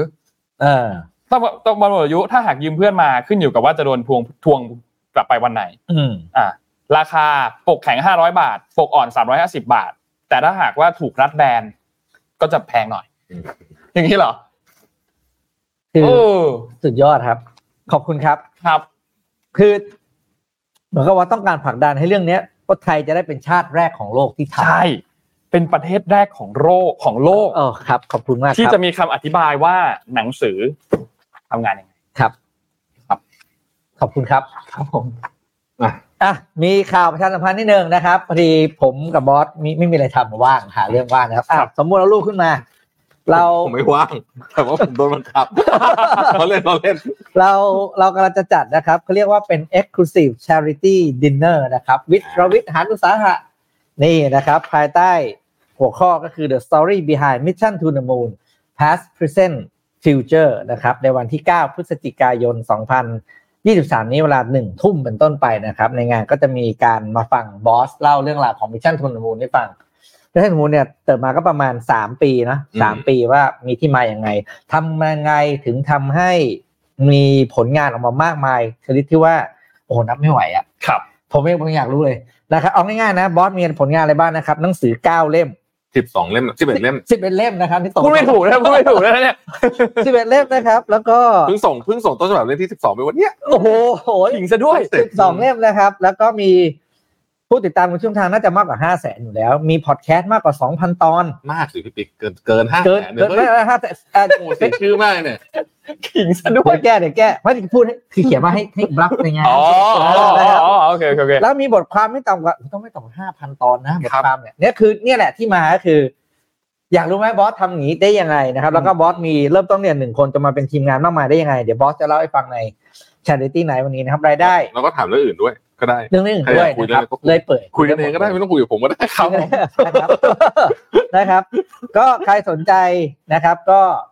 เข้าไปสมัครได้นะครับที่เอ่ออะไรวะ Line Official ของสำนักพิมพ์นะครับ Line at what is it นะครับ หรือเข้าไปที่ Facebook ของเพจที่ออมเตเทนะครับ มีประกาศไว้แล้ว อ้าว รับเพียงแค่ 20 ที่นะครับ ตอนนี้สมัครมาแล้ว 12 นะครับ ครับ เหลืออีก 8 ที่เพิ่งประกาศเมื่อเช้านะครับ ก็ไปเจอกัน แล้ นะ ว ค จะ รับ บอกให้ว่าร้านอาหารร้านเนี้ยร้านถ่าน ร้านร้านชื่อทาน โค นะครับ เนี่ย อยู่ทานชาโคคุกกิ้ง เออผมยังไม่เคยกินเลย อยู่ที่สุขุมวิท อร่อยมาก 31 นะครับ อร่อยอร่อยอร่อย ลองแค่ไปกินข้าวคุ้มแล้วฮะ จริง ใช่ใช่ค อบ ร่อยสุดๆเพราะว่ามันเพราะว่ามีอาหารด้วยถูกไหม ใช่อาหารด้วยนะครับ ในราคาเนี่ยพี่อ๋อไม่ได้ นี่ เป็น นี่ ดินเนอร์ พี่นะครับ อ๋อแบบ ค่าอ่าค่าเข้าร่วมงานก็คือสามพันเก้าร้อยบาทนะครับ ครับ อันนี้จะมีอาหารนะครับหนึ่งสองอปิทายสองเมนคอร์สหนึ่งเดสเซอร์นะครับ แล้ว ครับ ก็ที่เหลือก็เป็นการพูดคุยอย่างใกล้ชิดกับบอส ใช่ ครับ เอ็กซ์คลูซีฟสุด เอ็กซ์คลูซีฟสุดๆเพราะบอสไม่เคยจ่ายงานอย่างนี้แล้วบอสไม่รู้ตัวด้วยนะครับตอนที่ ครับ ทำ ผ งาม น รู้ตัวด้วย อยู่ดีก็อยู่ดีก็แบบเออ ส่งรูป ว่ มา ๆอ่ะเห็นพร้อมกัน ที่บิ๊กเขาโทรหาเลขาผมแล้วเขา ใช่ครับ ก็นัดกันเรียบร้อยเสร็จสับแล้วเขาก็ลงเป็นตารางไว้ให้เลย ครับ นะ แล้วก็ส่งรูปไปให้อ่ะรูปตามนี้นะครับ ครับผม โอเค ๆตาม ก็เหลืออีกแปดที่นะครับ ใครสนใจก็ไปเจอกันวันที่เก้าตรงรีบตรงรีบเพราะว่าอาทิตย์หน้าแล้วนะค อั รั น บ นี้ที่จะหมดแล้วที่จะหมดแล้วที่พี่ปิ๊กพูดถึง ใช่ครับ แปดที่จะหมดแล้ว อีกอันหนึงก็จะหมดแล้วเหมือนกันครับพี่ ก็คือ คือรีแบรนดิ้งรอบที่ 3 ครับ อ่า เป็นงานออนไซต์ครับ ก็ นี่มั คื น อ นี่มันไลฟ์ขายของปะเนี่ย ร้านข่าว มีกระดิ่งไหมฮะ เป็น rebranding for entrepreneur นะครับ สร้างโอกาสใหม่ให้แบรนด์เดิมสำหรับคนทำธุรกิจ อืม นะครับ ก็กลับมาเปิดสอนอีกครั้งหนึ่ง อันนี้เป็นรุ่นที่ 3 แล้วนะครับ ก็สอน อืม โดยบอสคนเดียว คนดี ม คนเดิม คนดีคนเดิม คนเดิมของเรา นะครับ นะค คิด รับ ดูดิว่าผูกใช้งานหนักขนาดไหน ครับผมคอร์สนี้เนี่ยจัดวันที่ 17 กับวันที่ 24 พฤศจิกายนนะครับ ก็คือเรียนทั้ง 2 วันตั้งแต่8โมงครึ่งจนถึง5โมงเย็นนะครับ ที่สุขุมวิทรูมโรงแรมคาวตันแบงคอกสุขุมวิทนะครับ ก็ความพิเศษก็คือในวันที่ 24 คือวันเรียนวันที่ 2 อ่ะ จะมี Networking Night ด้วยนะครับ ตั้งแต่ 6 โมงเย็นเป็นต้นไปจนถึง อืม 4 ทุ่มนะครับ และที่สำคัญก็คือมีแขกพิเศษ คือดรวิทย์สิทธิเวคินมาร่วม ใช่ ด้วยนะครับ ไม่อยากเจอผมเจอดรวินก็คุ้มแล้วเอาจริง อ่า ถูกต้องถูกต้อง ยังคุ้มอ่ะยังคุ้ม ครับราคา regular price นะครับจะอยู่ที่ 40,000 บาทนะครับสำหรับผู้ที่ซื้อคอร์สตั้งแต่วันที่ 24 ตุลาคม แล้วก็ไปสิ้นสุดจนถึงวันที่ 10 พฤศจิกายนนะครับก็สมัครได้ตั้งแต่วันนี้จนถึงวันที่ 10 นั่นแหละนะครับ อืม แล้วก็ต้องบอกว่าทีมงานแจ้งมาว่าใกล้ใกล้หมดแล้วเหลือหลักหลักแบบหลัก 10 ที่นั่ง อืม หลัก 10 ที่นั่งแล้ว อ่า นะครับเพราะฉะนั้นก็ใครที่สนใจก็อย่าลืมเข้าไปจับจองสมมูลฝากทิ้งลิงก์ไว้ให้ด้วย นะครับแล้วก็แจ้งพิเศษสำหรับเอ่อแฟนๆที่ติดตาม Mission Weekly Report นะครับก็แจ้งกับแอดมินได้เลย เพราะว่าจะมีส่วนลดพิเศษด้วยนะครับเพราะฉะนั้นก็สามารถที่จะกดไปตามลิงก์ที่สมบูรณ์ปักไว้ได้เลยนะครับไม่แน่ใจสมบูรณ์ปักลิงก์ไว้หรือยัง อืม นะฮะทำงานด้วยนะครับสมบูรณ์โอเค นี่นี่อยากฟังเรื่องนี้ ครับ อ่า อยากฟังเรื่องแฮชแท็กแบรนด์เที่ยวเกาหลีคือไงไหน อ่าโอเค ถ่ายรูปไลฟ์ฟังหน่อยดิ อ่าวัยรุ่น เฮ้ยมันดูจะเป็นเรื่องใหญ่โตเหมือนกันนะเนี่ย เรื่องใหญ่ เพราะว่ามีดารานักร้องอะไรออกมาหลายคน โดนเยอะ อ่า โดนกันเยอะคือคือต้องบอกว่าเรื่องของแฮชแท็กแบรนด์เที่ยวเกาหลีเนี่ยถูกพูดถึงกันค่อนข้างเยอะใน อืม Twitter ในช่วงสักสัปดาห์สองสัปดาห์ที่ผ่านมา อืม จริงๆแล้วเนี่ยเรื่องมันมีมานานแล้วล่ะ แล้วหลายๆคนก็น่าจะเคยได้ยินเกี่ยวกับเรื่องของตมเกาหลีเนาะว่า อ่า หลายๆคนไปปุ๊บแล้วติดตมเข้าประเทศไม่ได้ถูกส่งกลับมา แล้วบางทีไฟล์คำว่าส่งกลับมาเนี่ยไม่ใช่แบบว่ารอหนึ่งชั่วโมงแล้วขึ้นเครื่องบินกลับมาเลยนะบางทีต้องรอข้ามคืน แล้วคุณต้องไปนอนในห้องในนู่นในนี่ตรงนั้นน่ะนะครับจุนต้องบอกว่าเกาหลีใต้เนี่ยแม้ว่าจะฟรีวีซ่าให้กับคนไทยเนี่ยนะครับแต่ว่าสุดท้ายแล้วเหมือนเราต้องไปวัดดวงอีกทีหนึ่งตรงตอนที่แลนดิ้งแล้วแล้วก็ต้องแล้วก็กำลังจะผ่านตมเข้าไปเนี่ยนะครับคือในทางปฏิบัติแล้วเนี่ยเอ่อก็นั่นแหละก็ต้องไปวัดดวงกันอีกทีหนึ่งแล้วก็มีคนไทยจำนวนไม่น้อยเหมือนกันนะครับที่ถูกส่งกลับมา กลายเป็นว่าณปัจจุบันตอนนี้เนี่ยการที่จะเข้าไปในเกาหลีใต้ได้เนี่ยนะครับยิ่งยากหนักกว่าแต่ก่อนพอสม นนควรท์เล่าเคสใช่ไหม อ่ะ มันมีเคส มันมี เอ มันมี คุณ B C D อะไรเนี่ยเต็มไปหมดเลย มันมีเคส อืม เต็มไปหมดเลยครับพี่ อ่ะไหนลองเล่าหน่อยดิฮะ คือคือคือหลายคนเจอดุลพินิษแปลกมากๆใน อืม การที่จะเดินทางเข้าเกาหลีไปคือที่ผ่านมาเนี่ยคนบางส่วนโอเค อืม เอาถ้าไปมองไปว่าตามตรงก็คือมีมีมีบางส่วนก็ถูกมองว่าคนไทยจำนวนไม่น้อยเหมือนกัน ที่เดินทางไปแล้วก็ไปทำงานผิดกฎหมายที่นั่น ไม่แต่นี้ผมขอพูดอย่างนี้ก่อนนะ คือกระแสในโซเชียลเมืองไทยนะครับ คือว่าก่อนหน้าเนี้ย เวลามีเรื่องเนี้ย คน อืม จะโทษผีน้อยจำได้ไหม อ่าใช่ถูก อ่า แต่ครั้งนี้ไม่เหมือนกันนะ อ่าใช่อันนี้ไม่เหมือนกัน ครั้งนี้กระแสตีกลับนะครับ ครับ เอ่อถ้าเกิดว่าคนเอ่อทีมทีมของเกาหลีมอนิเตอร์อยู่เนยครั้งนี้กระแสตีกลับนะ ใช่ค อัน รับ นี้ครั้งนี้กระแสตีกลับแรง ไม่เหมือนเดิมเพราะว่า ไม่เหมือนเดิม เพราะว่า ใช่ไหม เอาเดิมทีอย่างที่พี่พี่แทบพูดถึงก็คือเรื่องของเอ่อโทษผีน้อยพูดง่ายๆนะครับแต่รอบเนี้ยคนไทยรู้สึกว่าเอ๊ะตมเกาหลีจงใจเลือกปฏิบัติหรือเปล่ากับกับคนบางคน มีเคสอันหนึ่งนางสาว A นางสาว A โพสต์ใน X คือก็คือทวิตเตอร์นะว่าไปเที่ยวเกาหลีมาแล้วเนี่ยสี่ครั้งไม่เคยมีปัญหาเลย อืม แล้วครั้งเนี้ยติดตอม ทั้งทั้งๆที่เอกสารเนี่ยแน่นมาก และที่สำคัญคือตอบคำถามได้หมด ตอบแผนการท่องเที่ยวได้หมด ตอบได้หมดว่าไปพักที่ไหนนะครับ ซึ่งพอเธอตอบคำถามทั้งหมดได้เจ้าหน้าที่ก็เปลี่ยนเรื่องไปถามเรื่องอื่น คือพูดง่ายๆคือถามจี้อันนั้นจี้อันนั้นไปเรื่อยพูดง่ายๆเหมือนแบบจี้ให้ผิดอ่ะถามไปเรื่อยๆจนจนกว่าจะ อ ให้ ย่างนี้ ตอบ คือจะไม่ ให้ ให้ ผิด เข้าอยู่แล้วตอบ เออ ก็ไม่ได้เข้าอ่ะ อืม ใช่ สุดท้ายเจ้าหน้าที่ถามว่าอะไรรู้ไหมครับ มาเกาหลีสี่ครั้งแล้วอ่ะ อืม ยังเที่ยวไม่พอใจอีกเหรอ จ้า ใช้พูดพูดอย่างเงี้ย อืม ซึ่ง อืม ซึ่งเป็นคำถามที่เอ่อนางเอเนี่ยก็บอกว่าเธอก็อึ้งมาก แล้วเธอก็มองบอกว่าเจ้าหน้าที่เนี่ยปฏิบัติกับคนไทยเหมือนเป็นอาชญากร แล้วก็มีแล้วเธอก็ขอยื่นอุทธรณ์ไว้ก็เอากระดาษนู่นนี่มาโยนใส่หน้า แล้วก็ยิ้มว่าแบบเออทำนองว่าแบบยื่นไปก็เท่านั้น ซึ่งสุดท้ายแล้วเธอก็อุทธรณ์ไม่ผ่านจริง ๆด้วยนะครับ อืม ซึ่งเอ่อคุณเอเนี่ยก็เชื่อว่าตวเกาหลีเนี่ยไม่มีมาตรฐานในการคัดกรองคนไทย แต่ใช้วิธีการสุ่มไม่ให้เข้าประเทศ คนไทยที่ติดตมบางคนก็เป็นข้าราชการ บางคนไปมาแล้วก็หลายประเทศ บางคนเอกสารแน่นมาก แต่ว่าเจ้าหน้าที่ไม่ดูด้วยซ้ำเหมือนมีธงไว้ในใจไว้แล้วว่าจะไม่ให้คนนี้เข้า ซึ่งบางคนกลับไม่โดนถามอะไรเลยด้วยซ้ำ นะครับไม่ต้องแสดงแพลนไม่ต้องดูท่อท่องเที่ยว แล้วก็ต้องบอกว่าทวิตอันเนี้ยมียอดวิวมากกว่า 7 ล้านนะครับ แล้วก็มีคนมาร่วมแชร์ประสบการณ์ที่ติดตอมเกาหลีเนี่ยแล้วก็ติดแฮชแท็กไปว่าแบนเที่ยวเกาหลีเนี่ยนะครับ อืม นอกจากนี้นอกจากนาง A แล้วก็มีคุณบีด้วยคุณบีเนี่ยก็ไปร่วมแฟนไซน์แฟนไซน์คือเป็นงานเหมือนงานแจกลายเซ็นของศิลปิน อืม นะครับของของศิลปินไอดอลต่างๆ ซึ่งส่วนใหญ่เนี่ยต้องซื้ออัลบั้มเพื่อให้ได้บัตรในการจะใช้สิทธิ์เข้างาน ตัวเธอเองเนี่ยรับราชการแต่ว่ามีวีซ่าท่องเที่ยวเกาหลี พอไปถึงตมก็ไม่แชร์วีซ่าแล้วก็บ่นว่ามาขอทำไมทำให้งานของเขาเนี่ยยุ่งยากขึ้น สุดท้ายตัวคนเนี้ยถูกกักตัวอยู่ในเกาหลี 8 ชั่วโมง ให้ขนมปังหนึ่งชิ้นให้น้ำหนึ่งขวด แล้วก็ไม่ให้เธอเข้าประเทศ โดยอ้างเหตุผลว่าเหตุผลในการขอเข้าประเทศเนี่ยไม่เพียงพอ อืม คุณซีโดนเหมือนกันตมถามว่าหน้าโรงแรมที่จองไว้มีต้นไม้กี่ต้น ซึ่งเธอตอบไม่ได้อยู่แล้วใครจะตอบได้ อืมอืม โรงแรมที่จองไว้มีต้นไม้กี่ต้นใครจะรู้นะครับสุดท้ายเธอก็ส่งตัวกลับ แล้วบอกว่าแผนเที่ยวเนี่ยไม่ชัดเจน แล้วก็ตมก็เหมือนแบบมีการถามเรื่อยเปื่อยไปเรื่อยเหมือนสุดท้ายแล้วจะไม่ให้เข้าอยู่แล้วบางคนตั้งใจไปดูคอนเสิร์ตมีทั้งตั๋วคอนเสิร์ตมีตั๋วเครื่องบินไปกลับจองโรงแรมไปแล้ว ก็ถูกส่งกลับ อืม ซึ่งปัญหาอันนี้เนี่ยน่าสนใจมากแล้วมีคนวิพากษ์วิจารณ์กันไปค่อนข้างเยอะพอสมควรเหมือนกันว่าเฮ้ยหรือเกาหลีเขาไม่เอาไทยจริง ๆ หรือเปล่า เอาแต่ให้ตอบตรงๆไหม อืม ก็ถูกต้องแล้วเข้าใจถูกแล้ว เขาไม่อยากได้นักท่องเที่ยวจากไทยก็เพราะมันแน่นอนอยู่แล้วครับ ก็คือเขาไม่อยากได้นักท่องเที่ยวจากไทย อืม แต่เหตุผลเราไม่รู้ ก็เขาไม่อยากได้อะ เออไม่รู้ มันก็ที่เขาไม่ เออ มันตรงไปตรงมาถ้าคุณอยากได้ เออ ก็ไม่ทำแบบนี้อยู่แล้ว อืม ใช่ ถูกไหมฮะอันนี้ก็ก็ตรงไปตรงมาก็เขาไม่อยากได้ ก็ผมก็ ผมก็ เที่ยวที่อื่น เออเราไปที่อื่น ไม่ใช่อื่ นแทน ไม่ไม่ไม่เพื่อนผมก็เคยโดน เพื่อนผม อืม เคยติดต่อมอแบบนี้เลย แบบ อืม เพื่อนผมแม่งเดินทางไปทั่วโลกมาแบบ อืมอืม คือไม่มีเหตุผลอะไรเลยอ่ะ อืมอืม ที่ติดอ่ะก็งงมากเหมือนกันว่าทำไมแต่ก็ ก็นั่นแหละครับ ก็ ก็เป็น นั่นแหละ ที่ปฏิบัเขาติไม่อยากให้เราไปก็ไม่ต้องไป อ่า เรา ไป ไป ประ เที่ยว เทศ ที่ อื่ อื่ น น กัน อืม อืม คือคือมันก็เลยกลายเป็นปัญหาเป็นปัญหาที่มันต่อเนื่องมาหลายอันเหมือนกันนะ คือคืออันเนี้ย เรื่องผีน้อยด้วย ในดราม่าเบอร์ เรื่องนี้ นี้ ด้วย เนี่ยนะครับถามว่าสถานทูตเกาหลีในประเทศไทยรู้ไหมรู้แน่ ต้องอนน รู้ต้องรู้แน่นอน ถ้าไม่ออกมาพูดอะไร ก็เป็นที่ผม ก็ พูด ตามนั้น ก็ตามนั้นก็คือเขาไม่อยากให้เราไปจบ อืม ก็ตามนั้น ก็จะต้องให้เขาออกมาแถลงหรือว่าเขาไม่อยากได้นักท่องเที่ยวไทยอย่างนี้เออใช่ไหมก็ตรงไปตรงมา ไม่ แหละ จริงคือถ้าถ้า อืม ไม่อยากได้ก็ออกมาบอก จะได้ไม่เสียเวลา ใช่จะได้ไปเที่ยวประเทศ นี่ก็คือวิธีบอกของเขา ไม่ไปกวนคนอื่นด้วยไม่ปรับคนจะไม่ลำบากไง นี่ก็คือวิธีบอกของเขาเนี่ย เอาไว้ เขา ว่า ก็ทำให้เห็นเลยว่าส่งกลับรัวๆ เออ ทำแบบไม่มีเหตุผลส่งกลับรัวๆก็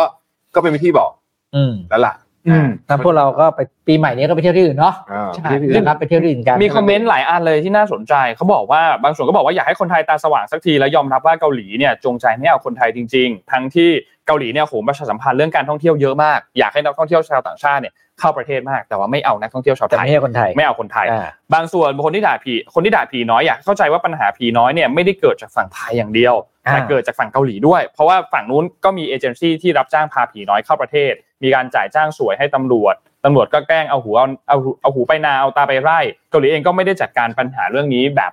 แบบซีเรียสจริงจังขนาดนั้นด้วยเหมือนกันนะครับแล้วก็มีบางส่วนที่เป็นผีน้อยเองก็ขับเคลื่อนภาคแรงงานอยู่บ้างเหมือนกันนะครับก็ไม่น้อยเหมือนกันนะครับ ไม่แต่ว่าหลังๆที่โดนกันนี่มันไม่ไม่ใช่เคสผีน้อย ไม่ใช่เคสผีน้อยแล้ว เออ เรื่องนี้ไม่ใช่เคสผีน้อย เรื่องนี้อันนี้ไม่ใช่เคสผีน้อยนะครับเอ่อคอมเมนต์อีกด้านหนึ่งก็มองในมุมหนึ่งว่า ก็มีคนมองว่าอย่าโทษแต่คนอื่นให้โทษตัวเองบ้าง อืม ต้องยอมรับว่าเกาหลีเป็นประเทศอันดับหนึ่งที่คนไทยไปทำงานผิดกฎหมาย แต่ละปีก็มีจำนวนมหาศาล แล้วจะไม่ให้มองไม่ให้เขามองไทยว่าเป็นตัวปัญหาได้อย่างไร เขาก็มีสิทธิ์ออกแบบวิธีคัดกรองคนเข้าประเทศของเขา แล้วจริงๆ คนไทยที่ผ่านตมเองก็มีเยอะกว่าคนที่ไม่ผ่านมากเหมือนกัน สถานที่ท่องเที่ยวต่างๆในเกาหลีเองก็ มีนักท่องเที่ยวชาวไทยไม่น้อยนะครับก็เขาก็ใช้คำว่าเยอะเหมือนกันนะครับเพราะฉะนั้นปัญหาอันนี้เนี่ยก็ต้องช่วยกันหลาย ๆ ฝ่ายครับ บางคนก็แนะนำว่าก็ให้ไปเที่ยวประเทศอื่นแทน นะครับก็ก็ต้องก็ต้องยอมรับว่าโอเคละบางคนก็คงอยากไปเกาหลีจริงๆอยากไปเที่ยวเกาหลีจริงๆอะไรอย่างเงี้ย ก็ต้องลองดูด้วยตัวเองครับ แล้วก็ก็ต้องยอมรับ ครับ ถ้าไปแล้วได้เข้าก็ อืม ก็จะได้ไปเที่ยว ถ้าไม่ได้เข้าก็ต้องยอมรับสภาพ ก็ต้องยอมรับ เพราะว่า ใช่เพราะอันนี่ไม่มีใครบังคับเราได้ สิ่งที่เขาทำก็ชัดเจนอยู่แล้ว เออ นะเดี๋ยวเขาทำก็ชัดเจน ถ้าจะไปก็ยอมรับละกัน ว่าเราก็อยากไปญี่ปุ่นครับ อืม ใช่ อยากไปญี่ปุ่น ก็ก็ก็เขาก็นั่นแหละนะฮะคือคือมันประเทศเขาอ่ะเขาจะทำอะไรก็ได้ ถูกต้องถูกต้อง เขาจะส่งกลับ 90%ก็ได้ อื มันไม่มันไม่ใช่อะไรเลยก็เราก็ต้องแค่เราก็ต้องแค่เข้าใจเท่านั้นเองว่ามันเป็นยังไงนะคอืรับ มครับ เอาล่ะเอิ่มเมื่อคืน ครับ นะฮะนี่ผมเอาโพสต์มาจากโพสต์ของคุณแม็กซูน่านะครับ คนกันเอง อืม ยืมเลยแล้วกันนะยืมตรงนี้เลยนะ ได้ ไม่บอก ได้ ทุกตัวได้ขอยืมตรงนี้เลยแล้วกันนะเมื่อคืนครับ ผมมีการเปิดตัวครับ แบบจะเรียกว่าเงียบๆก็ได้นะฮะ อืม ของชิปใหม่ แต่แต่ว่าอันนี้เป็นเรื่องใหญ่มากๆสำหรับในแวดวงคอมพิวเตอร์นะครับ คือชิป M3 โอ้โห อืม งานชื่อ Scary Fast นะฮะ กริป ชิป M3 เนี่ยเพิ่ม performance นะครับ 3-40%จาก M1 นะฮะ ด้วยเทคโนโลยี 3 นาโนมิเตอร์นะอ๋อเร็วขึ้น แต่ว่า 2 เรื่องที่คุณแม่เขาบอกว่าเน้นเลยใน keynote ครั้งนี้นะ คือประเด็นที่ 1 GPU ใน M3 เนี่ยเป็นส่วนที่เพิ่มประสิทธิภาพขึ้นเยอะ และ Apple รู้ว่าตรงนี้ต้องเร่งเป็นพิเศษ เพราะว่าตระกูล Apple Silicon ไม่รองรับการ์ดจอนอก จึงต้องแข่งกับ Nvidia อ่าใช่ ที่การ์ดจอแรงขึ้นทุกวันในฝั่งของ PC นะครับ ประเด็นที่ 2 คือต้องการกวาดต้อนผู้ใช้ที่เป็น Intel chip เข้าสู่สถาปัตยกรรมใหม่ให้ได้มากที่สุดหรือทั้งหมดเลย และส่งสัญญาณเปิดธงรบกับ Intel PC อย่างจริงจังประมาณว่าแบบโอ้จริงแล้วนะอย่าเพิ่งตาย นะจริงแล้วนะ เออ เน้น performance ที่เร็วกว่าเดิมถึง 11 เท่านะครับ โอ้โห เทียบกับ Intel Max ที่เร็วที่สุดรวมถึง PC ด้วย ชัดเจนว่า 1-2 ปีต่อจากนี้ Apple จะเลิกรองรับการทำงานของ Intel Max ก็คือ Max ที่ใส่ชิป Intel หรือทั้งหมด ที่ดูจะลงตัวมากขึ้นก็คือการเลิกขายแอปเอ่อ MacBook Pro 13 ที่เป็นรุ่นกึ่งกลางนะครับ ดันไปตัว 14 นิ้วนะครับด้วยตัว M3 เริ่มต้นไปเลยนะครับ ใครอยากใช้ 13 ก็ไป MacBook Air แทนนะครับ แล้วส่วน iMac ตอนนี้ถูก position เป็น Home Entertainment All in One นะครับ ไม่เน้นขายตลาดคนทำงาน เพราะว่าส่วนใหญ่อยากได้ portable workflow มากกว่า นอกจากจะทำงานระดับแบบสตูดิโอจริงๆ ก็จะไปนู่นเลย Mac Studio อ่า Mac ใช่ก็ Pro เป็นตัวนั้นคุ้มกว่า นะฮะคำถามที่โดนถามมาเยอะแบบนี้คือ ถ้าใช้ M1 ควรเปลี่ยนไหมคำตอบคือไม่จะเป็นขนาดนั้น นอกจากคอมผมซึ่งอยู่ดีวันนี้ก็ลวนมันลวนจริงๆ โอ้ นะ เหรอครับ เออ ครับโอ้โห ลวนเลยนะ บั ฮะ งเอิญมากเลยอะ เออบังเอิญมากเลยนะครับ ราคาก็ออกมาแล้วนะฮะก็เริ่มต้นที่ประมาณลดออกในเว็บไทยแล้วด้วยอ่ะเริ่มต้นที่ เจ็ด โอเจ็ดหมื่นแต่ว่ากดไปได้ถึงสามแสน ใช่ ครับ เฮ้ย กดกดกดไปได้ถึงสามแส สอน งแสนหกหมื่นบาท เออ นี่ไปดูมาละไปดูมาสละองแสนหกใช่ไหม สองแสนหกหมื่นบาท อ่า อันนี้คือกดแบบสุดเลยนะ ใช้ชิป M ซึ่งมัน M3 Max อะไรเนี่ย นะการเอามาเล่น Facebook เราต้องใช้งานประมาณนี้แหละ ใช่ใช่ เพราะว่ามันมีความจำเป็นที่ต้องเร็ว มันต้องมันต้องสิบหกคอ พิมพ์ต้องเร็ว พิมพ์ต้องเร็ว อ่ามี AI เล่น Facebook แรม8กิกไม่พอ ไม่ได้เอาไม่พอ ร้อยยี่ โพสต์โพสต์นะคะโพสต์นะคะ ร้อยยี่สิบแปดกิกไปเลย การถ่ายฟีดก็สะดุด ไม่ได้ แล้วมัน ไได้ ช่วยให้ ถ้าใช้ชิปตัว M3 โปรแม็กเลย โปรแม็กเลยเนี่ยนะ อ่า จะช่วยให้แอปธนาคาร แก ไม่ล่มไหม ไม่ใช่โปรแม็ก ช่วยแอปธนาคารไม่ล่มห ไม่ลงไม่ลงไม่ลง วันนี้ได้ข่าวว่าล่มกระจุย อ่า ใช่ใช่ใช่ใช่ใช่วันนี้มีข่าวลบ วันนี้แอปธนาคารล่มกระจุย อ๋อที่สำคัญคุณอย่าลืม Apple นวัตกรรมคือเรื่องอะไรเรื่อง เปลี่ยนสี เป็นสีเป็นสีเป็นสี รอบนี้มีสีเพิ่มรู้สึกว่าจะเป็นสี Space Black ก็คือสีดำนั่นเอง ก็คือสีดำ อ่า สีดำสีดำจะดำกว่าแบบ Space Space Gray แล้วก็หวังว่าจะไม่มีรอยนิ้วมือรอดูเหมือนกัน อ่า เพราะว่า อ่า สีสีก่อนอันนี้ที่เป็นสีอะไรสี Midnight อะไรเงี้ย อ่ามีรอย อันนั้นนะรอยนิ้วมือค่อนข้างหนัก ใช่ เดี๋ยวรอดูว่าสี Space Black อันใหม่เนี่ยจะออกมาเป็นแบบไหนแต่ก็ แนะนำไปกดนะฮะรุ่น 16 นิ้ว แล้วก็ ครับ กด full option อ่า ทุกอย่าง เอาจนดันจนสุด ดันจนสุด ดันจนสุด ใส่ทุกอย่าง เนี่ยเนี่ยมีรอยนิ้วมือเนี่ยเห็นไหมมีร อ่าย นิ้วมื ใช่ใช่มีรอยนิ้วมือมีรอยนิ้วมือ อืม แต่ยังดีอยู่เพิ่งซื้อเลยไม่รวนของบอสเขารวนแล้ว ไม่เดี๋ยวเดี๋ยวเดี๋ วัเนี้ยยวน พอ มันเพิ่งโดนเนี้ย เพราะ จริงๆนะ เครื่องนี้เดี๋ยวพออันนี้วางขายที่ Apple Store ใน คือ ไทยปุ๊บ ถ้าเกิดคุณ รว เป็น น เลย คน นี่ งานเยอะ รวนเลย คุณต้องใช้เอ่อ สมาธิ เมมโมรี่เยอะ เออ ๆนะก็ต้องใช้ตัว 8 เทราไบต์ไปเลย อ่า นะฮะ ครับ ก็นี่แหละฮะกด เอาไว้ ไป ทำอะไรดีเนี่ยเมื่อกี้เล่นเป็นบุ๊กเหมือนเดิม นี่ผมกดมา 276,000 บาท โอ้โห อ่า อันนี้คือเต็มกดทุกอย่าง สุดท้าย เดี๋ยวไปโดน Apple Care หนึ่ง ครับ ในหนึ่งในสี่ของรถคันหนึ่ง อืม ครับ โหด สนุก จริง จัง โห เล ด ย จริ อะ ง ชอบชอบช ช อ อ บบ จังเลย อืม ว่าแล้วก็เข้าไปจำนำรถ จำนำรถ มาซื้อ MacBook เอ้า ไปต่อไป ไป ต่อ ต่อไปต่อยังมีเรื่องอีกเยอะ ไปเรื่อง business กันบ้างครับ เป็นเรื่องเกี่ยวกับธนาคาร ที่อยู่ที่จีน เมื่อกี้เราพูดถึงธนาคารในไทยวันนี้ที่ล่มกันใช่ไหมมีปัญหาเรื่องล่มนะครับ เอ่อเรื่องนี้เนี่ย วันนี้วันไหนอ๋อสิ้นเดือนไง สิ้นเดือน ใช่ สิ้นเดือน อ๋ออ๋อ วันนี้สิ้นเดือน ธรรม นะ ดา ครับ ธรรมดา ก็ธนาคารหลายเจ้าในจีนตอนนี้เนี่ยมีการเข้ามาใช้ตัว AI นะครับที่มาช่วยลดในเรื่องของต้นทุนกำลังคน แล้วก็ อืม ปรับปรุงพวกระบบประสิทธิภาพในการทำงานต่างๆ ซึ่งต้องยอมรับว่าตอนนี้มันมีมีเอ่อข้อจำกัดอยู่พอสมควรเหมือนกัน ทั้งเรื่องระเบียบเรื่อง regulator เรื่องกฎระเบียบเรื่องแข่งเทคนิคต่างเนี่ยนะครับคือตอนเนี้ยเขาหันมาใช้ตัวเนี้ยซึ่งทำให้เอ่อ AI เนี่ยสามารถที่จะสร้างมูลค่าให้กับภาคธนาคารได้ปีปีหนึ่งเนี่ยนะครับอยู่ที่ประมาณ 2 ถึง 3.4 แสนล้านดอลลาร์สหรัฐนะครับถ้าคิดเป็นเงินไทยก็ประมาณ 7 ถึง 12 ล้านล้านบาทนะครับอันนี้เป็นรายงานจากทาง m c k i n s e y นะครับซึ่งต้องยอมรับว่าไอตัวความสามารถของ AI อันเนี้ยซึ่งเดิมทีเนี่ยอ่ะเราอาจจะเห็นในแชทบอทเยอะนะในช่วงปี 2 ปีที่ผ่านมาเห็นในแชทบอทค่อนข้างเยอะนะครับพวก generative AI เนี่ยอันเนี้ยมันมันเพิ่มเติมเข้าไปอีก สามารถใช้ในเรื่องของการทำการตลาดพัฒนาผลิตภัณฑ์ หาลูกค้าให้คำปรึกษาด้านการลงทุนรวมไปถึงเรื่องของงานด้านอื่น ๆ ด้วยนะครับอันนี้เป็นไปตามรายงานของ Boston Consulting Group นะครับ ก็ Bank of Communication ธนาคารยักษ์ใหญ่จากจีนเองก็มีการตั้งทีมขึ้นมาทีมหนึ่ง เพื่อที่จะวิจัยศึกษาเรื่องของการใช้ตัว generative AI โดยการใช้เทคโนโลยีอันเนี้ยในการตรวจจับเรื่องของการฟอกเงิน แล้วก็เข้าถึงข้อมูลความต้องการของลูกค้ารายย่อยด้วยนะครับ ซึ่งก็ต้องบอกก็น่าสนใจนะเรื่องนี้เอาจริง อืม เรื่องนี้เอาจริงน่าสนใจมากนะครับ อืม คือ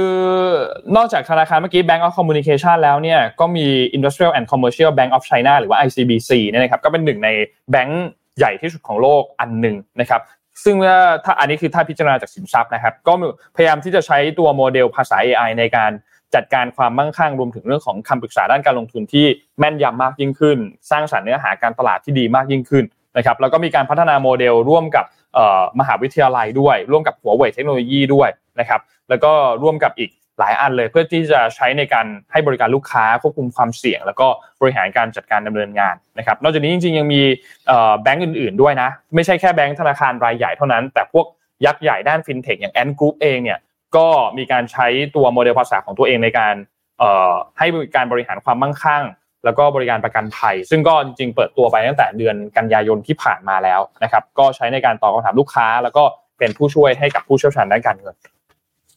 ลืมบอกเมื่อกี้ขอขอขอพูดด้วยความตื่นเต้นหนึ่งได้ไหมฮะคืองานเมื่อคืนนะครับเขาเป็น Gary Pass เขาเป็นคลิปที่ถ่ายไว้ก่อนล่วงหน้า อ่า แล้วก็มีนู่นนี่ปุ๊บปุ๊บตัดต่ออะไรหวือหวาตามสไตล์ Apple นะครับ แล้วเขาก็มาเฉลยทีหลังว่าไอ้คลิปทั้งหมดอ่ะถ่ายโดย iPhone แล้วก็ตัดด้วยแม็ก โหดป่ะถ่ายโดย iPhone นะ อืม อืมมันมันโหดตรงนี้มันโหดตรงนี้เพราะมันเป็นคลิปแบบ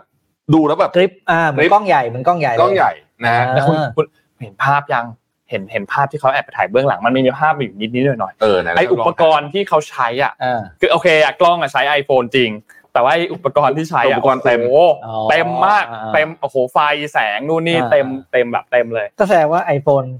ไม่ได้แย่เรื่องถ่ายภาพ เอาเรื่อง ค่าไฟเฟยอะไรพร้อม แต่แต่ขอนิดเดียวนิดเดียว ไม่ไม่ส่วนใหญ่มันเป็นฝีมือพี่ เจมเมอร์ อันที่พูดจริง อันนี้อันนี้ พูด พูดจริง พูดจริงพูพูดจริงดจริงพูดจริงมันคือฝีมือคือฝีมือ อืม ต้องยอมรับต้องยอมรับ ก็จริงก็จริง อ่ะไหนเรามีเรื่องอะไรอีกฮะ ครับ เอาเอาประเด็นนี้ก่อนไหมประเด็นนี้น่าสนใจนะครับ เรื่องของที่อิสราเอล อ่า อืม มา จริงๆมี movement ทุกวันนะครับ อืม ก็เราก็เริ่มเห็นการรุกคืบเข้าไปในพื้นที่ฉนวนกาซาของกองทัพอิสราเอลหรือว่า IDF แล้วแต่ว่ามันไม่ได้เป็นสเกลแบบที่ที่ตอนแรกทุกคนกลัวกันนะนะฮะก็คือว่าไม่ได้แบบ อื้อหือขนก็ไปกันเต็มเพียบอย่างนั้น เป็นลักษณะการเข้าไปแล้วถอยออกมา เข้าไปแล้วถอยออกมานะฮะแล้วก็มีการยึดพื้นที่เล็กน้อยนะครับ เอ่อแต่ว่าสิ่งที่น่ากังวลกว่าก็คือ สภาพของเอ่อเอ่อฉนวนกาซาตอนนี้ภายภายในประชาชนเนี่ยนะครับก็ค่อนข้างจะลำบากแล้วอิสราเอลล่าสุดก็บอกว่าให้มีการอพยพโรงพยาบาลเพราะใต้โรงพยาบาลนั้นเป็นฐานของฮามาสอะไรแบบเนี้ย อืม นะฮะซึ่งก็ก็พูดง่ายๆคือถูกวิพากษ์วิจารณ์เยอะนะครับ ทีนี้ประเด็นก็คือว่าเอ่อกระทรวงต่างประเทศของไทยเองเนี่ยก็ออกมาใช้คำว่าวิงวอนแล้วกันนะฮะ อืม วิงวอนเลยจริงๆเพราะว่ามันโทนมันเป็นอย่างนั้นว่าขอให้คนไทยกลับบ้านเถอะ ครับ เพราะว่าสถานการณ์เนี่ยมันจะรุนแรงขึ้นเรื่อยๆ อืม นะครับแล้วถ้าซึ่งก็เข้าใจว่าหน่วยข่าวกรองเราก็มีข่าวเหมือนกันนะครับ แล้วก็ท่านรองนายกรัฐมนตรีต่างประเทศนะครับ คุณปรานปรีเนี่ยกำลังจะบินไปที่กาตาร์กับอียิปต์นะฮะ อืม เพื่อจะไปเจรจาเรื่องนี้ต่อนะครับเอิ่มเพราะฉะนั้นเนี่ยตอนนี้เนี่ยความเสี่ยงที่คือตอนนี้เราเราวิเคราะห์แบบนี้นะฮะนี่อันนี้พูดในเชิงวิเคราะห์นะครับ คือถามว่าตอนนี้เนี่ยเอ่อฝั่งอิสราเอลเป็นยังไงนะฮะ ฝั่งอิสราเอลเนี่ยแน่นอนครับ คือเหตุการณ์วันที่ 7 ตุลาเนี่ยมันทำให้เขาอ่ะต้องแอคชั่นอย่างหนัก อืม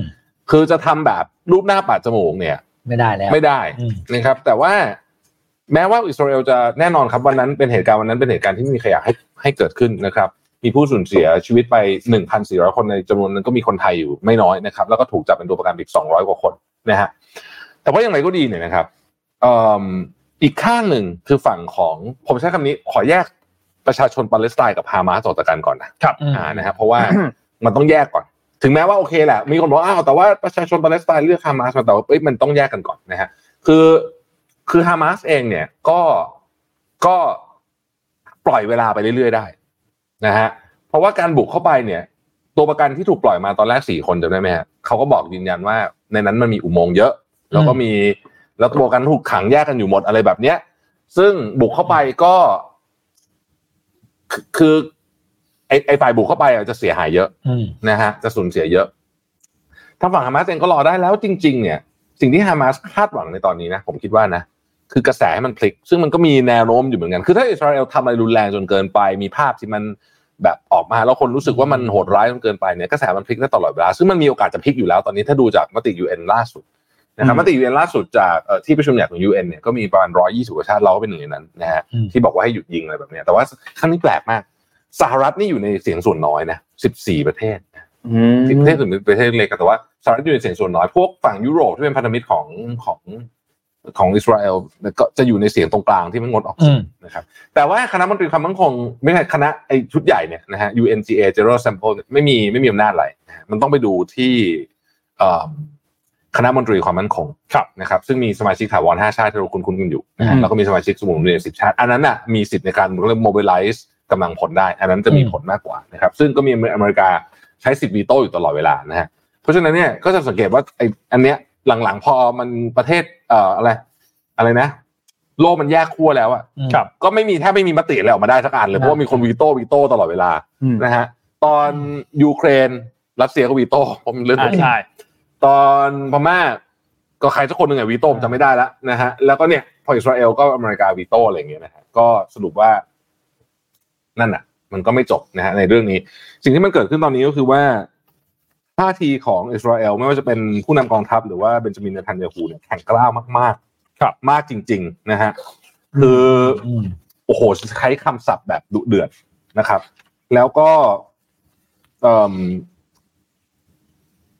นับวันจะผ่านไปเนี่ย นะ ผมก็ไม่แน่ใจเหมือนกันว่า มันจะจบ มันจะจบ ยังไง ยังไง อืม เพราะว่า เพราะว่า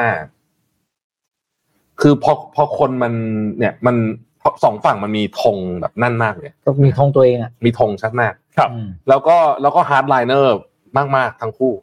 นะน่ากังวลนะครับ น่ากังวลนะฮะแล้วก็ตอนนี้เนี่ย สิ่งที่สิ่งที่น่ากังวลอีกอันหนึงก็คือว่าผลกระทบจากเรื่องนี้เนี่ย มันจะขยายวงหรือเปล่า อ่า เพราะมันมีความมันมีแนวโน้มจะขยายขยายหลายรอบแล้วนะฮะ อืม ยิงกันอยู่กับขอบชายแดนเนี่ยนะฮะถ้ามีการขยายวงจริงเนี่ย อันเนี้ยเหนื่อยแน่นอนยกตัวอย่างเช่น แต่มันผมว่ามีโอกาสน้อยมากนะครับ แต่สมมุติว่าอิหร่านเข้ามาจริง ๆ แบบเต็มเต็มตัวนะ ไม่ใช่ผ่านกลุ่มเฮสบอลลอไม่ใช่ผ่านกบฏฮูตีเนี่ยถ้าเข้ามาเต็มตัวจริงๆเนี่ยโอ้โหเนี่ยหนักเลยนะครับแล้วนั้นอเมริกาก็จะได้ได้เรียกว่าไหนได้เหตุ ใช่ นะได้เหตุ ในเหตุผลนั้นชอบ ได้ ท เห็นเลยอ่า อ่า ลุยแน่นะฮะเพราะว่าเรียกว่าจ้องกันมานานละนะ คือไม่น่าเชื่อเนอะพี่ปิ๊กนนท์ว่า ครับ ถึงพศนี้แล้วเนี่ย เราจะเห็น สงคราม ฮอตวอลนะคอนเวนชั่น a ล อืม วอลเนี่ยสอง ใช่ ที่เลยนะ ใช่ นะฮะหวังว่าจะไม่มีอีกนะ ำเออ นะหวังว่าจะไม่มีอีกนะฮะเอาล่ะ นั่นแหละครับทีนี้ถ้าพูด แจกของก่อนไหม เอาแจกของก่อน แจก ได้เราจะพูดถึงเรื่องผลกระทบต่อนิดนึง อ๋อ เพราะว่าเขาเขามีวิเคราะห์ไว้บาง ครบก่อนอ่ะ บาง โอ ส่วน เลยฮะ กัน มาเลย ก็คือสมาคมนักวิเคราะห์การลงทุนหรือว่า IAA เนี่ยเขาก็ออกมาวิเคราะห์ไว้ 4 เรื่องเหมือนกัน เรื่องแรกก็คือเรื่องของความขัดแย้งว่าจะรุนแรงต่อไปและนานแค่ไหนซึ่งจริงๆเมื่อกี้พี่แทบค่อนข้างพูด cover ส่วนตรงนี้ไปแล้วล่ะนะครับเลยขอพาไปที่เรื่องของเรื่องราคาน้ำมัน เรื่องเงินเฟ้อแล้วก็ GDP ต่างๆนะครับทางด้านของดรปิยศักดิ์มานัสสันที่เป็นผู้อำนวยการอาวุโสฝ่ายวิจัยการลงทุนของบริษัทหลักทรัพย์ Innovest X เนี่ยเขาก็บอกว่า ไอ้สงครามครั้งเนี้ยเขาก็มองว่าจริงๆมันไม่น่าจะไม่ไม่น่าจะยืดเยื้อจากกำลังทหารอิสราเอลที่มีมากกว่าปาเลสไตน์ฉะนั้นถ้าทางการอิสราเอลประกาศสงครามเต็มรูปแบบด้วยกำลังทหารมากกว่าเนี่ยก็น่าจะมีโอกาสที่จะจบเร็วน่าจะน่าจะเป็นแบบนั้นมากกว่านะครับแต่ตัวส่วนในเรื่องของราคาน้ำมันเนี่ยแม้ว่าสงครามครั้งนี้ไม่น่าจะลุกลามรุนแรงจนกลายเป็นสงครามในระดับภูมิภาค แต่ว่ามันก็อาจจะทำให้ในช่วงระยะสั้นเนี่ยราคาน้ำมันอาจจะมีความเสี่ยงสูงขึ้นมา ซึ่งเขาก็ประมาณตัวเลขไว้อยู่ที่ประมาณ 5 ดอลลาร์สหรัฐนะครับ แต่ถ้าหากว่าสถานการณ์คลี่คลายไปแล้วเนี่ย ตัวเลขอันเนี้ยมันก็น่าจะปรับลดลงมาสำหรับเรื่องของราคาน้ำมัน นะครับส่วนในเรื่องของการประมาณเศรษฐกิจทั้งเงินเฟ้อเรื่องของดอกเบี้ยเนี่ยอันเนี้ยก็มีการวิเคราะห์ความอ่อนไหวจากการเพิ่มขึ้นของราคาน้ำมันนะครับซึ่งโดยสมมติฐานว่าถ้าหากว่าราคาน้ำมันเพิ่มขึ้น 10 ดอลลาร์ต่อบาร์เรลเนี่ยจะแบ่งเป็นได้ 2 แบบ แบบทีหนึ่งคือ เศรษฐกิจสหรัฐเนี่ยอาจจะมีการชะลอตัวลง ติดลบไป 0.1%เงินเฟ้ออาจจะเพิ่มมา 0.8%นะครับดอกเบี้ยก็จะขึ้นอยู่กับสภาพเศรษฐกิจแล้วก็เงินเฟ้อส่วนทางที่สองเนี่ยก็คือเศรษฐกิจสหรัฐเนี่ยชะลอตัวลงประมาณติดลบ 0.08%เงินเฟ้อก็จะเพิ่มมาประมาณ 0.5%นะครับส่วนดอกเบี้ยก็เช่นเดิมครับขึ้นอยู่กับสภาพเศรษฐกิจแล้วก็เงินเฟ้อแต่ในกรณีที่หากว่าเลวร้ายที่สุดก็คืออย่างที่พี่แทบพูดถึงเมื่อกี้คืออิหร่านจอยด้วย อืม ครับอิหร่านเข้ามาจอยในการขัดแย้งครั้งนี้ด้วยเนี่ยนะครับแล้วสหรัฐไปคว่ำบาตรอิหร่านอีกรอบหนึ่งเนี่ยอิหร่านเนี่ยเป็นประเทศที่มีการส่งออกเอ่อน้ำมันดิบพอสมควรนะครับหนึ่งล้านบาร์เรลต่อวันนะครับ เพราะฉะนั้นไอ้ตัวเลขอันเนี้ยก็อาจจะ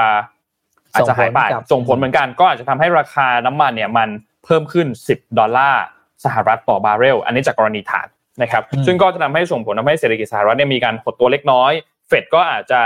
มีการเอ่อลดดอกเบี้ยได้น้อยกว่ากรณีฐานนะครับ ส่วนไทยบ้านเราเนี่ยนะครับ ถ้า ไม่ พูด ไม่ ถึง ขอพูดถึงอิหร่านนิดนึ อ่างได้ครับ ไออิหร่านอ่ะส่งออกน้ำมันประมาณเราใช้มันวันหนึ่งวันเกือบร้อยล้านบาร์เรลส่งออกละหนึ่งล้านบาร์เรลฟังดูไม่เยอะ แต่ที่เยอะคืออิหร่านเนี่ยควบคุมช่องแคบฮอร์มุสครับ อ่าใช่ ซึ่งไอช่องแคบเนี้ยปริมาณขนส่งน้ำมันต่อวันเนี่ยประมาณ 18 ล้านบาร์เรล อืม คิดเป็น 20%แล้วกันเอางี้ อ่ะกลม ๆนะฮะซึ่งถ้าเขาปิดแล้วก็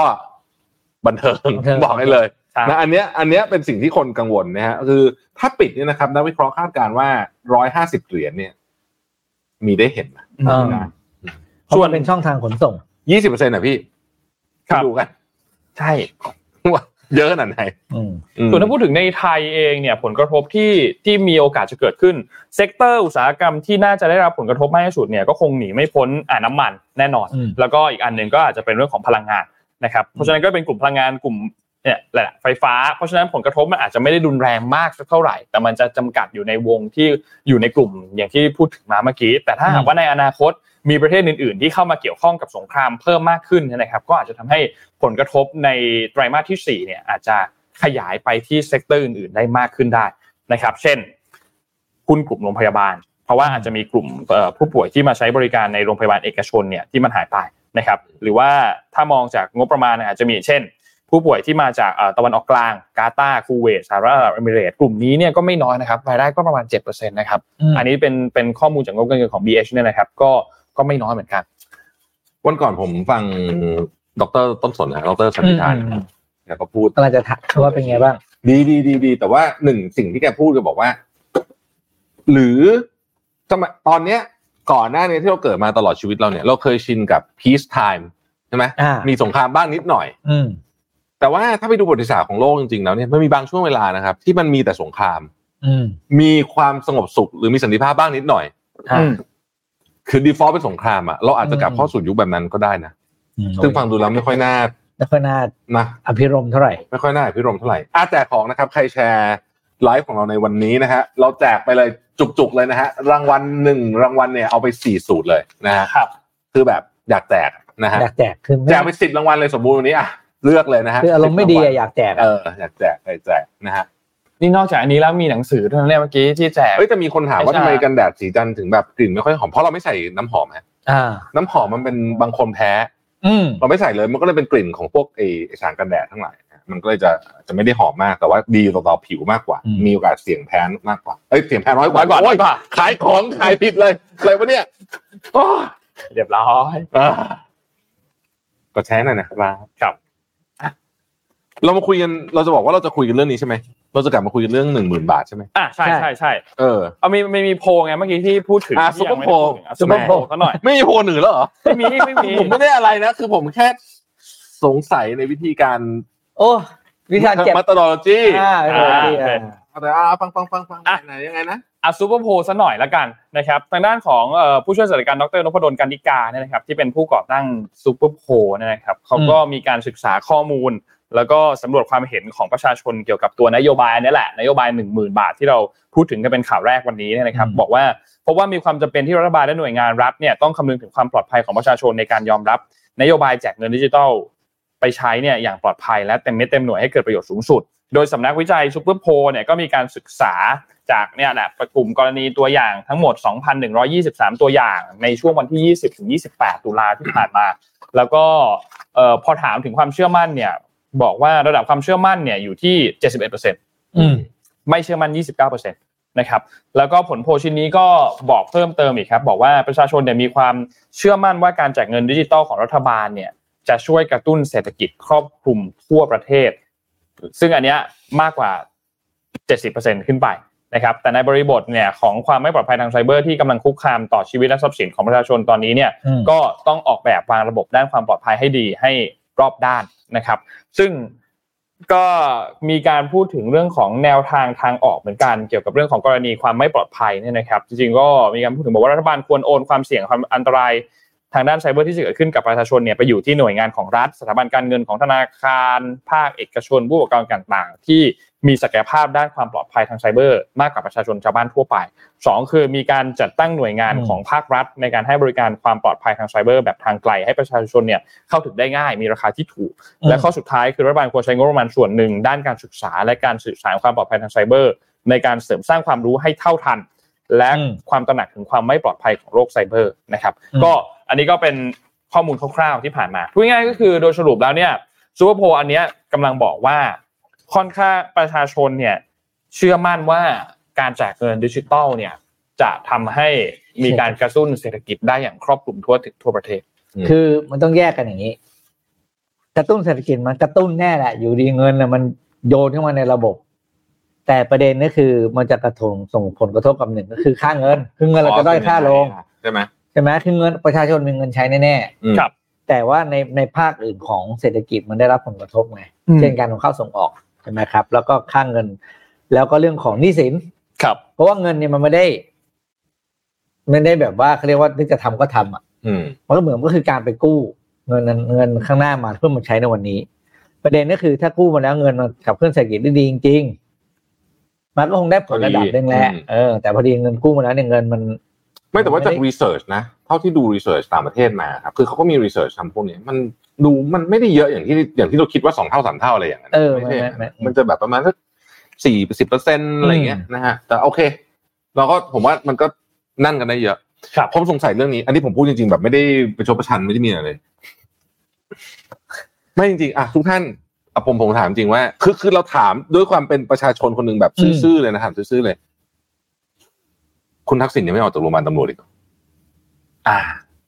สองเดือนเท่าไหร่ละ โอ้โหนานอะ ต้องสองเดือนตั้งแต่กลับบ้าน ต้อง อ่ะ สองเดือนนะสองเดือนก่อน ก็มีข่าวครั้งหนึ่งที่เข็น ที่เข็นออกมาไง เอแล้วก็ไปสแกนในไม้อ่ะ ไม่ไม่ไม่รู้ แต่คือคือสงสัยไงว่า เออ มันจะคือในคือพออะไรนี่เขาจะมีคำตอบให้ประชาชนใช่ไหม เออ อืมไม่แต่ผมแต่ผมว่ามันก็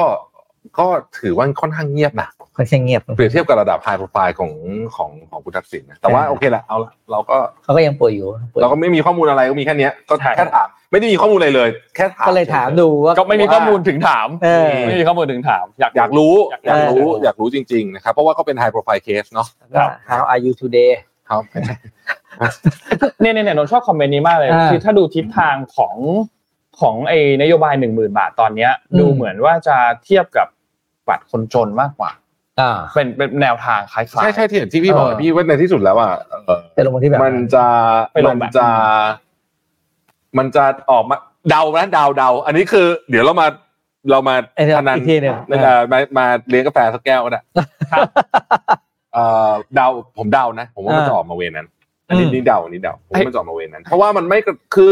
โดยเฉพาะถ้ารีบนะครับ ถ้ารีบหมายถึงว่าจะเอาเร็วๆเนี่ยนะ อืม ถ้าจะเอาเมษาอะไรเนี่ยนะถ้ารีบยิ่งต้องเวนั้นเลย ผม อืม ดูว่ามันไม่มีมันไม่มีทางอื่นเลยอะไม่มีทางอื่นไม่มีทางอื่นนะ นี่ไอประโยคที่สมมูลพิมพ์มาเนี่ย ไม่รู้ว่าพิมพ์มาแบบเป็นเป็นคำถามหรือว่าพิมพ์มาเยาะเย้ยไม่รู้นะ คือ โทนเสียงจะแตกแตกต่างกันมาก ถ้าเราอ่านประโยคนี้ด้วยวิธีที่แตกต่างกัน เมื่อกี้พี่แทบพูดถึงเรื่องคำถามได้ไหมว่าว่าอ่าตอนนี้อยู่ไหนแล้วอะไรเงี้ย อืม ถ้าเราอ่าน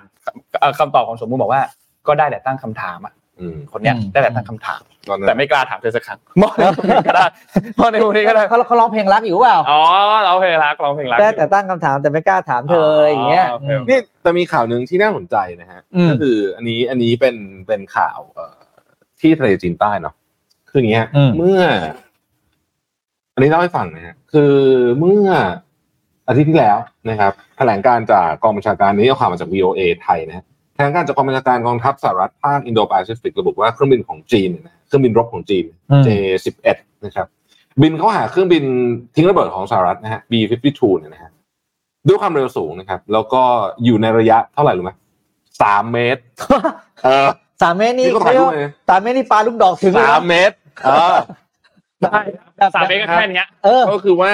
สุ่มเสี่ยงมากที่จะชนกันนะครับ โอ้ คือ โห พื้นที่น่านฟ้านี่เป็นน่านฟ้าสากลเพราะฉะนั้นใครจะขึ้นไปบินก็ได้ ยังไงก็ได้อ่า แต่ว่าการที่ไปอยู่ใกล้กันขนาดนั้นเนี่ยก็ก็เป็นที่น่าตกใจว่า เอ๊ะมันจะอืมถ้ามันเกี่ยวกันขึ้นมาแล้วก็ เออบินไปถ่ายรูปอะไรอย่างงี้ก็ เออ บางทีก็แบบไป คือสามเมตรก็ใกล้เกิน เพราะเครื่องบินนี่มันไม่ไม่ได้มันไม่ได้หักเลี้ยวได้ในแบบว่าอย่างนั้นนะ ใช่คือคือตอนนี้ทุกคนก็กังวล อืม ว่าเอ่อโอกาสน้อยนะฮะ แต่ว่าทุกคนก็กังวลว่าความเครียดความตึงเครียดกรณีไต้หวันเนี่ยระหว่างจีนกับสหรัฐเนี่ยนะฮะ อืม ถ้ามันมีอะไรคืออุบัติเหตุมันเกิดขึ้นได้อะครับ ใช่ ยิ่ง ใช่ ไป ใช่ บินใกล้ๆกันอย่างเงี้ยนะหรือแบบยิงหลวกไปกันมากะว่ามันข้ามนะมันนึงมันไม่ข้ามขึ้นมาทำไง นั่นน่ะสิครับ นะ เออ ใช่ปะ คนนั้นน่ะสิครับ คือคือคือถ้ามันไม่ข้ามขึ้นมาเนี่ยวันหนึ่งเนี่ยเออมันจะหนักนะฮะ สามเมตรอ่ะ มีคอมเมนต์บอกว่าคิดมากเขาไปตะโกนคุยกันเฉย ตะโกนคุยกันได้เลยแหละถ้าเกิดว่ามัน มันใกล้ขนาดนั้นอะ เออ มันใกล้มาก ไปส่งส่งก๋วยเตี๋ยวกันหรอเป็นไรเดอร์ว ะ ไปส่งก๋วยเตี๋ยว โอ้ย โอ้นะเพราะว่าเนี่ยอันนี้ก็เป็นเรื่องที่ที่นั่นเหมือนกันนะฮะทีนี้อันนี้มีอีกข่าวหนึ่งครับอันนี้เป็นเป็นบรรยากาศมวลรวมนะครับ อ่า คือสิ่งที่เรากังวลว่าจะเกิดขึ้นก็เกิดขึ้นจริง ๆ นะครับ อืม ก็คือว่า ณขณะนี้เนี่ยในสหรัฐและหลายประเทศในยุโรป เริ่มมีการออกมาต่อต้านคนยิว และ อ่า ต่อต้านเอ่อเอ่อคนที่พูดนับถืออิส มุ ลาม สลิม นะ อ่า มุสลิม มากขึ้นเรื่อย คือต่อต้านทั้งสองฝั่งเลยนึกออกไหม อ่ามั มันขึ้นอยู่กับว่าคุณไปถามใคร ๆอืม ซึ่งเราเห็นเอ่อการรวมตัวกันออกมาประท้วงเนี่ยนะฮะเอ่อฝั่งที่สนับสนุนปาเลสไตน์คนคนจะออกมาประท้วงเยอะกว่าที่เราไปดูในในในในยุโรปนะฮะใน อืม ยุโรป แต่ว่าฝั่งสนับสนุนอิสราเอลก็มีนะครับไม่ใช่ไม่มีนะฮะเอ่อคือมันหวาดกลัวหวาดเสียวว่าจะปะทะกันเมื่อไหร่ก็ไม่รู้อะ อืม นึกออกไหมฮะม็อบม็อบไซต์นี้ที่มันมีทั้งสองข้างเนี่ยมันน่ากลัวเสมอ อืม นะครับ ซึ่งวันก่อนผมก็ไปฟังเอ่อคุณคุณสุรเกียรติเนี่ยแกพูดบนเวทีนะอาจารย์ดรสุรเกียรติเนี่ยแกพูดบนเวทีแกก็พูดประเด็นเนี้ครับบอกว่ามันมีโอกาสที่จะไม่ใช่เกิดสงครามที่เฉพาะฉนวนกาซาแต่มันอาจจะมีสงครามของมวลชน คือการประทะกันของมวลชนเนี่ยเกิดขึ้นที่เมืองใหญ่ๆเนี่ยที่ไหนก็ได้เมื่อไหร่ก็ได้ไม่มีใครรู้ด้วยว่าจะเกิดอะไร อื ขึ้น มครับ แล้วก็ควบคุมไม่ได้ด้วยนะครับ แล้วมันก็จะเป็นอะไรที่อาจจะไม่ไม่สวยสักทีใครที่อยู่เมืองใหญ่ๆอย่างลอนดอนปารีสเอ่อเบอร์ลินหรือหรือนิวยอร์กเนี่ยเอ่อ พิมพ์หรือว่ามีเพื่อนอยู่เนี่ยพิมพ์เข้ามาหน่อยไหมฮะว่าว่าเป็นยังไง เออ เราอยาก เออ รู้ว่าเออเราอยากรู้นะว่า ว่าคือเราเห็นภาพเราเห็นคนแบบโหห้าหมื่นอะไรอย่างงี้นะ อืม หรือห้าหมื่นแสนนึงอะไรเงี้ยแบบคือมันเยอะอะเยอะ อืม เยอะ ใช่ แต่ก็ไม่รู้ว่าแบบยังไงนะฮะคือคืออยากรู้บรรยากาศ เพราะว่าตอนนี้เนี่ยมีมีการเอ่อเรียกว่าทั้งวันก่อนที่ที่รัสเซีย อืม มีคนบุกเข้าไปในสนามบินเพื่อไปหา คนที่บินมาจากเทลวีฟอะถ้ามันบินลงเครื่องลงอะชาวยิวอะซึ่งแบบเฮ้ยนี่มันนี่มัน เกินไปหน่อย เยอะนะ ไม่ใช่แล้ว เอ เอ อ อ นี่มันแบบไอ้นี่ไม่เกี่ยวแล้วนะ วันนี้มั่วแล้ว เออ เพราะฉะนั้นเนี่ยก็ คือ ก็ มันมี ต้อง กระแสในโซเชียลมันทำให้เกิดความเกลียดชังเพิ่มขึ้น ใช่ โดยโดยแบบ ใช่ เกลียดคือแบบไม่เคยเกลียดกันมาก่อนเพราะอ่านข่าวมากๆ ดูอะไรพวกนี้มากๆนะก็เลยกลายเป็นอิน อ่ะถ้าพูดถึงเรื่องโซเชียลณ อืม ขณะนี้นะครับ คือที่อเมริกานะฮะตอนนี้มี 33 รัฐนะ และคาดการณ์ว่าจะมีอีกประมาณ 10 รัฐเนี่ยนะร่วมกันฟ้องเมตาครับผม อืม เมตาครับ Facebook เราเนี่ยนะฮะ คือเขาฟ้องบอกว่าทั้ง Facebook และ Instagram เนี่ยนะครับ อย่างนี้ฮะทำให้ก่อวิกฤตด้านสุขภาพจิตของเด็กและเยาวชน อืม นะฮะคือทำให้เด็กซึมเศร้าว่างั้นเถอะนะครับ โดยเอ่อคาดว่าเนี่ยจะจะมีทั้งหมด 42 รัฐนะฮะตอนนี้มา 33 รัฐแล้วจะมีอีก9นะครับ คือเขาบอกว่าอย่างนี้ฮะคือผลกระทบของของของเมตาเนี่ยนะครับ คือทั้งทั้ง Facebook Instagram เนี่ยทำให้เด็กและเยาวชนโดยเฉพาะ กลุ่มที่เป็นกลุ่มที่เสี่ยงอ่ะอันตรายมากที่สุดคือเด็ก อืม ผู้หญิงอายุ 14ถึง18 นะฮะผู้หญิงด้วยนะครับ เพราะว่าผู้หญิงเนี่ยจะเอ่ออาจจะเพราะว่าเรื่องภาพลักษณ์เรื่องอะไรพวกนี้คิดว่านะฮะ อืม เอิ่มทำให้เด็กเนี่ยเสพติดแล้วก็ซึมเศร้านะฮะคือกำลังมีการพิสูจน์กันอยู่ ซึ่ง ซึ่งผมคิดว่า ผมคิดว่าตอนเนี้ยจริงๆโซเชียลมีเดียแพลตฟอร์มเองก็ก็ควรจะต้องออกมาแสดงความรับผิดชอบในประเด็นเหล่านี้บ้างนะ คือเฟซบุ๊กนี่หลังๆ เนี่ยเขาไม่ค่อยสนใจอะไรเลยนะ กลายเป็นมันมีประเด็นที่หลายๆคนเขียนแล้วคือเฟซบุ๊กเดี๋ยวนี้คือปล่อยปละละเลยมาก อ่ะก็ใช่ มิจฉาชีพอะไรก็ไม่รู้ ปล่อยหมดใครอยากจะไม่อยากเป็นมิจฉาชีพจ่ายเงินมาไปติ๊กไป ไปเอาเครื่องหมายสีเขียว เออ แล้วก็ปล่อยให้มิจฉาชีพทำอะไรก็ได้ตามสบาย คอนเทนต์อะไรก็ไม่รู้มั่วส่วนกลายเป็นว่ากลายเป็นสื่อที่เขาเรียกว่าเป็นเป็นเป็นแพลตฟอร์มที่ไม่รับผิดชอบต่อคอนเทนต์จริง ผมว่าต้องต้องเขาต้องต้องเพื่อเพื่อจะไปต่อนะ ๆอืม ผมว่าต้องมีการล้างคลีนอัพครั้งใหญ่ แบบลูกพี่ไงที่เข้าไปคลีนเอ็กซ์ไง อืมเอานั่นก็เหนื่อยเหมือนกันเจ้านั้นก็เหนื่อยอยู่ช่วง ไม่ นี้ ไม่ไม่รู้จะไปไหนนะนั่นน่ะไม่ไม่รู้คลีนไปไหน เออ ยังยัง เจ้าง นั้น ง ก็เหนื่อยอยู่บอกเลย เอ้ยมีมีคนบอกว่างั้นฟ้อง X ได้ไหม คือผมว่าจริง ๆ อ่ะ มันเรื่องเดียวกันหมดอ่ะ อืม คือทุกอันอ่ะ มันก็เป็นประเด็นเดียวกันหมดนะฮะ เฮ้ยแต่ Facebook เนี่ย Face- โดยเฉพาะ Facebook เนี่ย มันมีไอเพจปลอมมาเยอะมากนะตอนเนี้ย เยอะเยอะ ใช่ ทุกคนครับ ถ้าแต่จองพวกโรงแรมนะ กำลังจะพูดถึงเรื่อง เอ นี้ อ เฮ้ย อันนี้พูดจริงซีเรียสเพื่อนผมโดนไปเรียบร้อยละ เออ เรียบร้อย เอางี้ ไม่บอกชื่อกันเพราะว่าเดี๋ยวนั่นแต่ว่าเพจปลอมแม่งคนไลค์เยอะกว่าเพจจริง ใช่ แล้ว เออ แล้วประเด็นคือกูจะบ้าตาย คุณอาจจะคิดว่ามัน คือ เฮ้ย เพจจริงของคุณเหลือกลารเพจปลอมได้เลยนะ อ่าใช่ เออ คุณอาจจะคิดว่ามันดูง่ายนะ ไม่ได้ดูง่ายนะ ไม่เลย ไม่ไม่ได้ดูง่ายนะ ก็ระวังอันนี้เป็นจริงๆซีเรียสซีเรียส ดูยากมาก เออระวังระง แล้วแล้วความต่างของมันอ่ะ มันจะต่างแค่แบบ สมมติเพจจริงตัวแรกสุดเป็นตัวพิมพ์ใหญ่ ออ เพจปลอมตัวตัวแรกสุดเป็นตัวพิมพ์เล็กอะไรเงี้ย อะไรเงี้ย มันจะต่างแค่นั้นอ่ะ ซึ่งซึ่งซึ่งมันดูยากมากปกติจะดูยอดไลน์ได้แต่ตอนนี้ยอดไลน์มันใกล้กันหรือมันมากกว่าม ากกว่า เออ มันแสบตรงนี้ ใช่ มันแสบตรงนี้ เพราะฉะนั้นเพราะฉะนั้นมันน่าน่าเป็นห่วงเหมือนกัน การจะจองโรงแรมรอจองอะไรเนี่ยต้องแบบเอาให้ดีอ่ะ เอาให้แบบชัวร์ เออแล้วมันจะยังไงอ่ะเพราะว่าปัจจุบันเว็บไซต์ เว็บ ไม่แต่ว่าโรงแรมอะไรบางทีก็ไม่ทำเว็บไซต์ไง อ่ะใช่ ประเด็นก็คือ ไม่ก็ต้องโทรจองตรง เออ โทรตรงก็ยากอีก โทร อาจจะ โทรตโดนรง ผิด นี้ เบ คุณ อ รู้ ร์ ได้ไงว่าคุณเซิร์ชไปแล้วคุณเจอเบอร์จริง เบอร์จริง อาจจะเป็น เอ เติ อ มมิจฉาชีพก็ได้ ไม่งั้นก็ต้องจองผ่านพวกแพลตฟอร์ม อ่ะ อ่า ก็ได้อย่าง อา นั้ โก นไป ด้าไปทราเวลโลกา เออใช่ไหม อ่าก็ต้ง คือไม่งั้นเนี่ยคุณโทรไปคุณรู้ได้ไงเบอร์จริง ใช่ เออ แล้วพอโอนเงินไปปุ๊บก็เรียบร้อ หายไปเลย ใช่ เฮ้ย วัแล้นว นี้ มั ก็ น ชอบมาแบบ เฮ้ยพูดถึงเรื่องโอนเงินเฮ้ยวันก่อน voucher คุณฟังข่าวนี้เปล่าคือผมเพิ่งรู้ อ่ะเช่าสินสอดทุกคนเคยได้ยินถูกไหม เคย อ่าโอเค แต่ว่าเช่าเงินเพื่อทำสเตทเมนต์อันนี้ผมเพิ่งเคยได้ยิน อ๋ออันนี้เยอะแยะ แล้วมันมีสองเคสติดติดๆกันเลย ออออ ก็คือห้องเงินก็คือโอนเงินให้ คือเขาก็ไปธนาคารด้วยกัน อ่า ใช่ไหมอ่ะผมเล่าคร่าวๆแล้วกันนะผมจำดีเทลไม่ได้ เอาโอนให้สมมติล้านห้า อืม แล้วก็คิดค่าเช่าสามหมื่นอะไรแบบเนี้ย อืม แล้วก็เอาเพื่อเพื่อไปเอาสเตทเมนต์แล้วก็ อ่า แล้วก็เอาไปเพื่อมันจะ statement กู้บ้าน ทำอย่างอื่นกู้ใช่ ซึ่งจริงๆวัตถุประสงค์มันก็ผิดอยู่แล้วนะ ถูกต้อง นี่การหลอกธนาคารนะ คือ อ่า ต่าง ใช่ ประเทศ ถูกถูก อ่ะ คือการแต่งสเตทเมนต์อ่า แต่ anyway อ่า ก็ทำก็ปรากฏว่าเนี่ย คนก็ก็มุกเดิมอ่ะไปเข้าห้องน้ำอะไรอย่างเงี้ยแล้วก็แล้วก็วิ่งหนีไป เฮ้ย แล้วก็ให้อีกอีกคนนึงโอนเงินออกจากบัญชีนั้น แล้วก็หายไปเลยอะไรอย่างเงี้ย โอ้ อืมคืออันนี้ อันนี้ไม่แน่ใจว่าจะจะจะสงสาร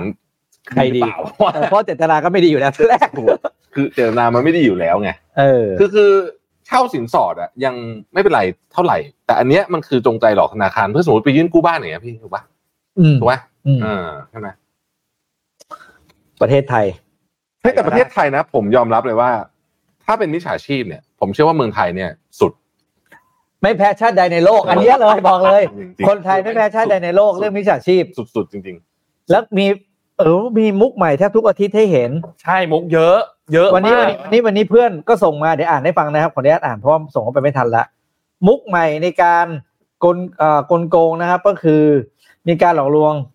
ทางเทคโนโลยีชั้นสูงที่เรียกว่าซิมสวอปฟรอด ๆ เฮ้ยโอ้โหอะไรเนี่ยไม่เคยได้ยินเลยอะ ทำงานอย่างไรอ่ะทุกคนฟังกันดีนะครับ หลอกลวงแบบใหม่ที่ชื่อว่า SIM Swap นี้เริ่มต้นโดย จะมีการอ่าเขาจะทำให้เครือข่ายโทรศัพท์ของคุณว่างเปล่าไม่มีสัญญาณเหมือนก็มันจะสแปสแปมมันส่งอะไรบางอย่างแล้วทำให้โทรศัพท์เราใช้ไม่ได้หลังจากนั้นเนี่ยก็มีคนโทรโทรเข้ามาบอกว่า เครือข่ายโทรศัพท์ของคุณมีปัญหานะ โดยขึ้นกับเครือข่ายของคุณแจ้งมีปัญหานี้นี้ เขาและเธอจะทำให้คุณกดหนึ่งบนโทรศัพท์ของคุณเพื่อเชื่อมต่อเครือข่ายอีกครั้ง อันนี้แหละ ถ้าคุณกดปุ๊บเนี่ย คุณจะเกลี้ยงเลย เพราะว่าเขาจะดูดเงินอะไรทุกอย่างแล้วก็เหมือนกับเขาจะรีเซ็ตโทรศัพท์ของคุณแล้วก็ดูดเงินของคุณออกไปจนหมด ผมสงสัยอะว่า การที่มันจะทำแบบนี้ได้อะ มันต้องเรียนอะไร า มา อยู่ในเครื่องป่ะ มันต้อง อืม ใช่ไหม อืม โอ้โห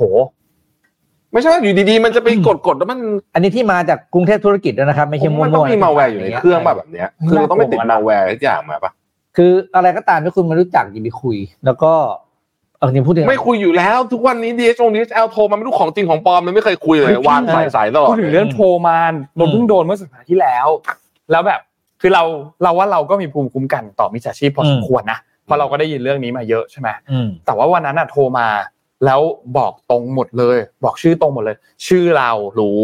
เลขบัตรประชาชนเรา รู้ เลขบัตรเครดิตเรา ไม่รู้มันสุ่มหรือเปล่า อืม แต่ว่ารู้รู้แบบ เฮ้ยบัตรเครดิตสุ่มไม่ได้มัน แบบ ยากมาก แบบหกหลักสุดท้ายอะไรอย่างเงี้ย แต่ว่า อืม แบบว่านนนนนนรู้สึกว่ามันใกล้เคียงคือเราก็ไม่ได้หยิบมาดูไว้เป๊ะแต่มันคุณคุณว่าเฮ้ยนี่มันของเราอะไรเงี้ยแต่พอดีว่ากำลังจะต้องเข้าประชุมต่อพอดีก็เลยบอกเขาว่าเฮ้ยเดี๋ยวผมไปทำเรื่องที่ธนาคารเลย อืม ก็ว่าเฮ้ยมันดูเรื่องใหญ่ว่ะเดี๋ยวเข้าไปธนาคารไปทำ อืม เรื่องเลยปลายสายตอบกลับมาบอกว่า เออ รีบไปทำเลยนะครับ อย่าให้ผมต้องโทรมาตามอีกรอบนะอ่ะกูรู้ละมึงมีวิชาชีพ อืม ไม่เราทุกคนตอนนี้นะครับ ทุกท่านนะทุกท่านระวังนะฮะระวัง ตอนเนี้ยมิจฉาชีพมีเบอร์ศูนย์สองเลยนะผมเพิ่งเจอ อ่าเยอะเยอะเยอะครับเยอะเย คือ อะ สมัยก่อนมันจะเป็นเบอร์ศูนย์ ศูนย์ อะไรประหลาดๆนะ ใช่ใช่ใช่ เฮ้ยแต่ตอนนี้เขามีเบอร์ศูนย์สองอืมเบอร์ศูนย์สอง อืม ระวังนะ อ่ะมีท่านมึงบอกว่าอะไรเอาหายไปไหนเมื่อกี้มึงจะอ่านเพจเอ่อเพจปลอมเยอะมากเหมือนเพจจริงทุกอย่าง ใช่ อ๋อคนนี้เขาเป็นแอดมินโรงแร อ่าเป็น ม แอดมินโรงแรมเพจปลอมเยอะมากครับ เยอะจริงครับ เอ่อแบบโคตรโหดอ่ะ คือ อืม คือเดี๋ยวเนี้ย ทำทุกอย่างเหมือนเพจจริง เหมือน ลงวิดีโอ เหมือนจริง ลงสตอรี่ ลง แล้วก็ไปดูจากคอนเทนต์จากเพจจริงมาแล้วแหละ ใช่ก็ดูดกันดูดกัน สดๆเลยอ่ะ เออ เออ ทำมหิตมาก อ๋อ นี่เขาให้โซลูชันด้วย เขาบอกว่าถ้าต้องการจะจองโรงแรมอ่ะ ให้ไปเช็คในพวก อ๋อก ลุ่มที่พักต่างๆ หรือว่าเซิร์ช Google Map แล้ว เออ หา กู เบ เบ อ อร์ ร์ เบอร์เออได้ได้ได้ใช่ใช่เพราะ เออ กูก็ อั แบบ นเนี้ยอัน เจ้า นี้ไม่ ข ต้ อ อง งชัวร์ ก็เป็นคนใส่เบอร์ อ่า ใช่ อันนี้มันจะชัวร์อยู่เออ อืม ไม่งั้นจองผ่านแพลตฟอร์ม เจ้าหมาแพลตฟอร์มอืม อืม ทำไมชีวิตที่เหนื่อยยากลำบากอยู่แล้วของเราต้องเหนื่อยยากลำบากขึ้นไป อีกเลเวลหนึ่ง เดี๋ยวต้องขอตั้งคำถามไปที่กระทรวงดีเอสครับ ใครเป็น อันนี้นะ ตอนนี้ ใคร วัน เป็น วันท่านจะช่วยประชา เฮ้ย ชน ตอนนั้นเรื่องนี้อย่า เขา งไร จะปิด Facebook เลยจำได้เปล่า อ่าเขาจะปิดเฟซบุ๊ก จำ เล ได้ปาย ไอ้นี่ เ นะ เออ รื่องเนี้ยเขาจะปิด Facebook เลย เออ เออ แต่ประเด็นคือคน แต่ปิด Facebook มันมันไม่ใช่วิธีแก้ที่ถูกต้อง ใช่ เพราะว่ายังไง คนที่เขา ใช้อ่ะ คนปกติเขาทำไงไม่เกี่ยวไงอย่าใช้วิอย่าใช้วิธีการคือเอา เรื่องที่จะไปใช้กับผู้ร้ายมาทำให้คนดีสวยไปด้วย อืม อันเนี้ยใช่เลย ใช่ ประเด็นคือไปได้จับทีละคนที่มันถูกต้องดีกว่า อืม ไม่แต่ผม อืม ผมสังหรณ์นะว่าพวกเนี้ยไม่ได้อยู่เมืองไทยไม่ได้อยู่ในประเทศไทย ไม่อยู่ไม่อยู่ไม่อ ไม่ ยู่ น่าไม่น่าจะอยู่ อืม ไม่น่าจะอยู่ แต่บัญชีเนี่ยมันจะเป็นบัญชีม้าบัญชีโอนเงินเนี่ย ใช่ แล้วล่าสุดเนี่ยพนักงานที่ คนใกล้ตัวผมเนี่ย เป็นบัญชีม้าสองคนเว้ยแล้วก็โดนแบบเป็นบัญชีม้า เอาชื่อไปให้เป็นทางบัญชีม้า แล้วก็โดนจับได้ก็เลยโดนอายงอา โอ้ยโด ยั น ด จับนี่หนักนะ หนักเลยคุกอย่างเดียว หนักนะไม่คุ้มเลย อัน นะ นี้อันนี้ก็แบบว่าเออก็ต้องระวังไว้ด้วย นี่ใครจะขอบัญชงให้เราไปทำอะไรบัญชีธนาคารก็อย่าไป ห้าม ทำ เลย ราะว่า อะ คุณจะกลายเป็น กลายเป็นผู้ร้ายโดยไม่รู้ตัว อ่าจะกลายเป็นหนึ่งในมิจฉา คืออย่างเงี้ย ชีพ เดี๋ยวนี้ธนาคารโทรมาไม่รู้ของจริงบ้างหรือเปล่านะอาจจะมีของจริงบ้างนะแต่ผมไม่เคยคุยเลย อื ผม ม ไม่เคยคุยเลยพอบอกมาจากธนาคารบัตรคือวางไว้หมดเลย อืม เขาจะโทรมาบอกว่าบัตรคุณถูกเนี่ย ถ้าจะโทรมาแจ้งว่าคุณคุณกำลังโดน คุณกำลังโดนอยู่นะครับเลยแต่ว่า เออ เนื่องจากเราปฏิเสธไป เนี่ยก็คาดว่าตัวเองกำลังโดนสดๆร้อนๆเพราะเพิ่งมี SMS จากธนาคารที่ใช้อยู่บอกว่า ผมเพิ่งไปซื้อของจาก Facebook สามพันบาท ซื้อแล้วว่ากูนั่งอ่านข่าวอยู่เนี่ย เอ้ยพี่โดนอันนั้นเหรอระหว่าง อ่า อ่านข่าวนนโดนอันนี้ ย้ายเว็บมาเล่นกับเราจัดเต็มทุกเกม คืนยอดเสียเน้นๆ อย่างน้อย แล้วก็ให้ลิง ตรงมาก์มาตรงมานะ นี่เขาไม่อ้อมค้อม ก็ยังตรง มาแบบพนันตรงๆเลย แล้วให้ก็ให้กดลิงก์ด้วย เอออ่ะจบรายการวันนี้ทุ่มยี่สิบวันนี้แฮปปี้ฮาโลวีน ครับ ใครจะไปปาร์ตี้คืนนี้ ใครไปปาร์ตี้ก็ คืนปล่อยผี ขับรถด้ย เผื่อ คม เวลาหน่อย ระวัง นะครับ รถติดมาก แล้วเมาไม่ขับนะฮะรถ เมาร ไม่ ถติด ขับ มากรถติดมาก ครับ นะครับ ไปไหน ที่ มา เรา ไหน เปิดกูก็แมปดูนี่เห็นแล้วสยองเลยพูด ไปไหนมาไหนดูแลตัวเองครับ ทุกคน อืม ก็ขอบคุณทุกคนมากที่ติดตาม Mission Weekly Report ในวันนี้นะครับ วันอังคารก็เมื่อกี้มีคนพูดถึงมาว่าคิดถึงข่าวเช้าพอสมควรเหมือนกันแล้วก็บอกว่าเอ้ยข่าวเช้าหายไปแล้วเหรอใช่ครับ ตอนนี้ข่าวเช้าหายไปแล้วนะครับก็คือคือ อย่า จะ คำว่าหายเลยใช่ครับอะไรเงี้ย หายหายไปก่อนในช่วงนี้ แต่ว่าน้องน้องๆเขาแฮปปี้กันมากเลยนะ ใช่ เออน้องๆเขาดูแบบมีความสุข เต็ม หน้าเนี่ยโอ้ ดับ อิ่ม หน้า ฟู ตา เลย อิ่มเนี่ยโอ้ย ก็เจอกันทุกเย็นวันอังคาร อ่า ตอนหกโมงเย็นถึงหนึ่งทุ่ม ใช่ครับ สามคนบ้างสองคนบ้าง อ่า ครับมา เรา บ้างไม่มาบ้าง มามามามาต้องมา อาทิตย์ละวันยังไม่ได้ก เอ หร อต้องมาร้อยเปอร์เซ็นต์ แหม่ มันต้องมีต้องมีทุกอาทิตย์ต้องมีทุกอาทิตย์เราจะเราก็จะพยายามให้ครบสามคนด้วยจะพยายามให้ครบสามคนนะครับก็วันนี้ก็ครบสามคน แล้วก็โปรดิวเซอร์ก็พิมพ์มาบอกว่าจะครบสามคนตลอดไปด้วย อ่า นะครับ ครับ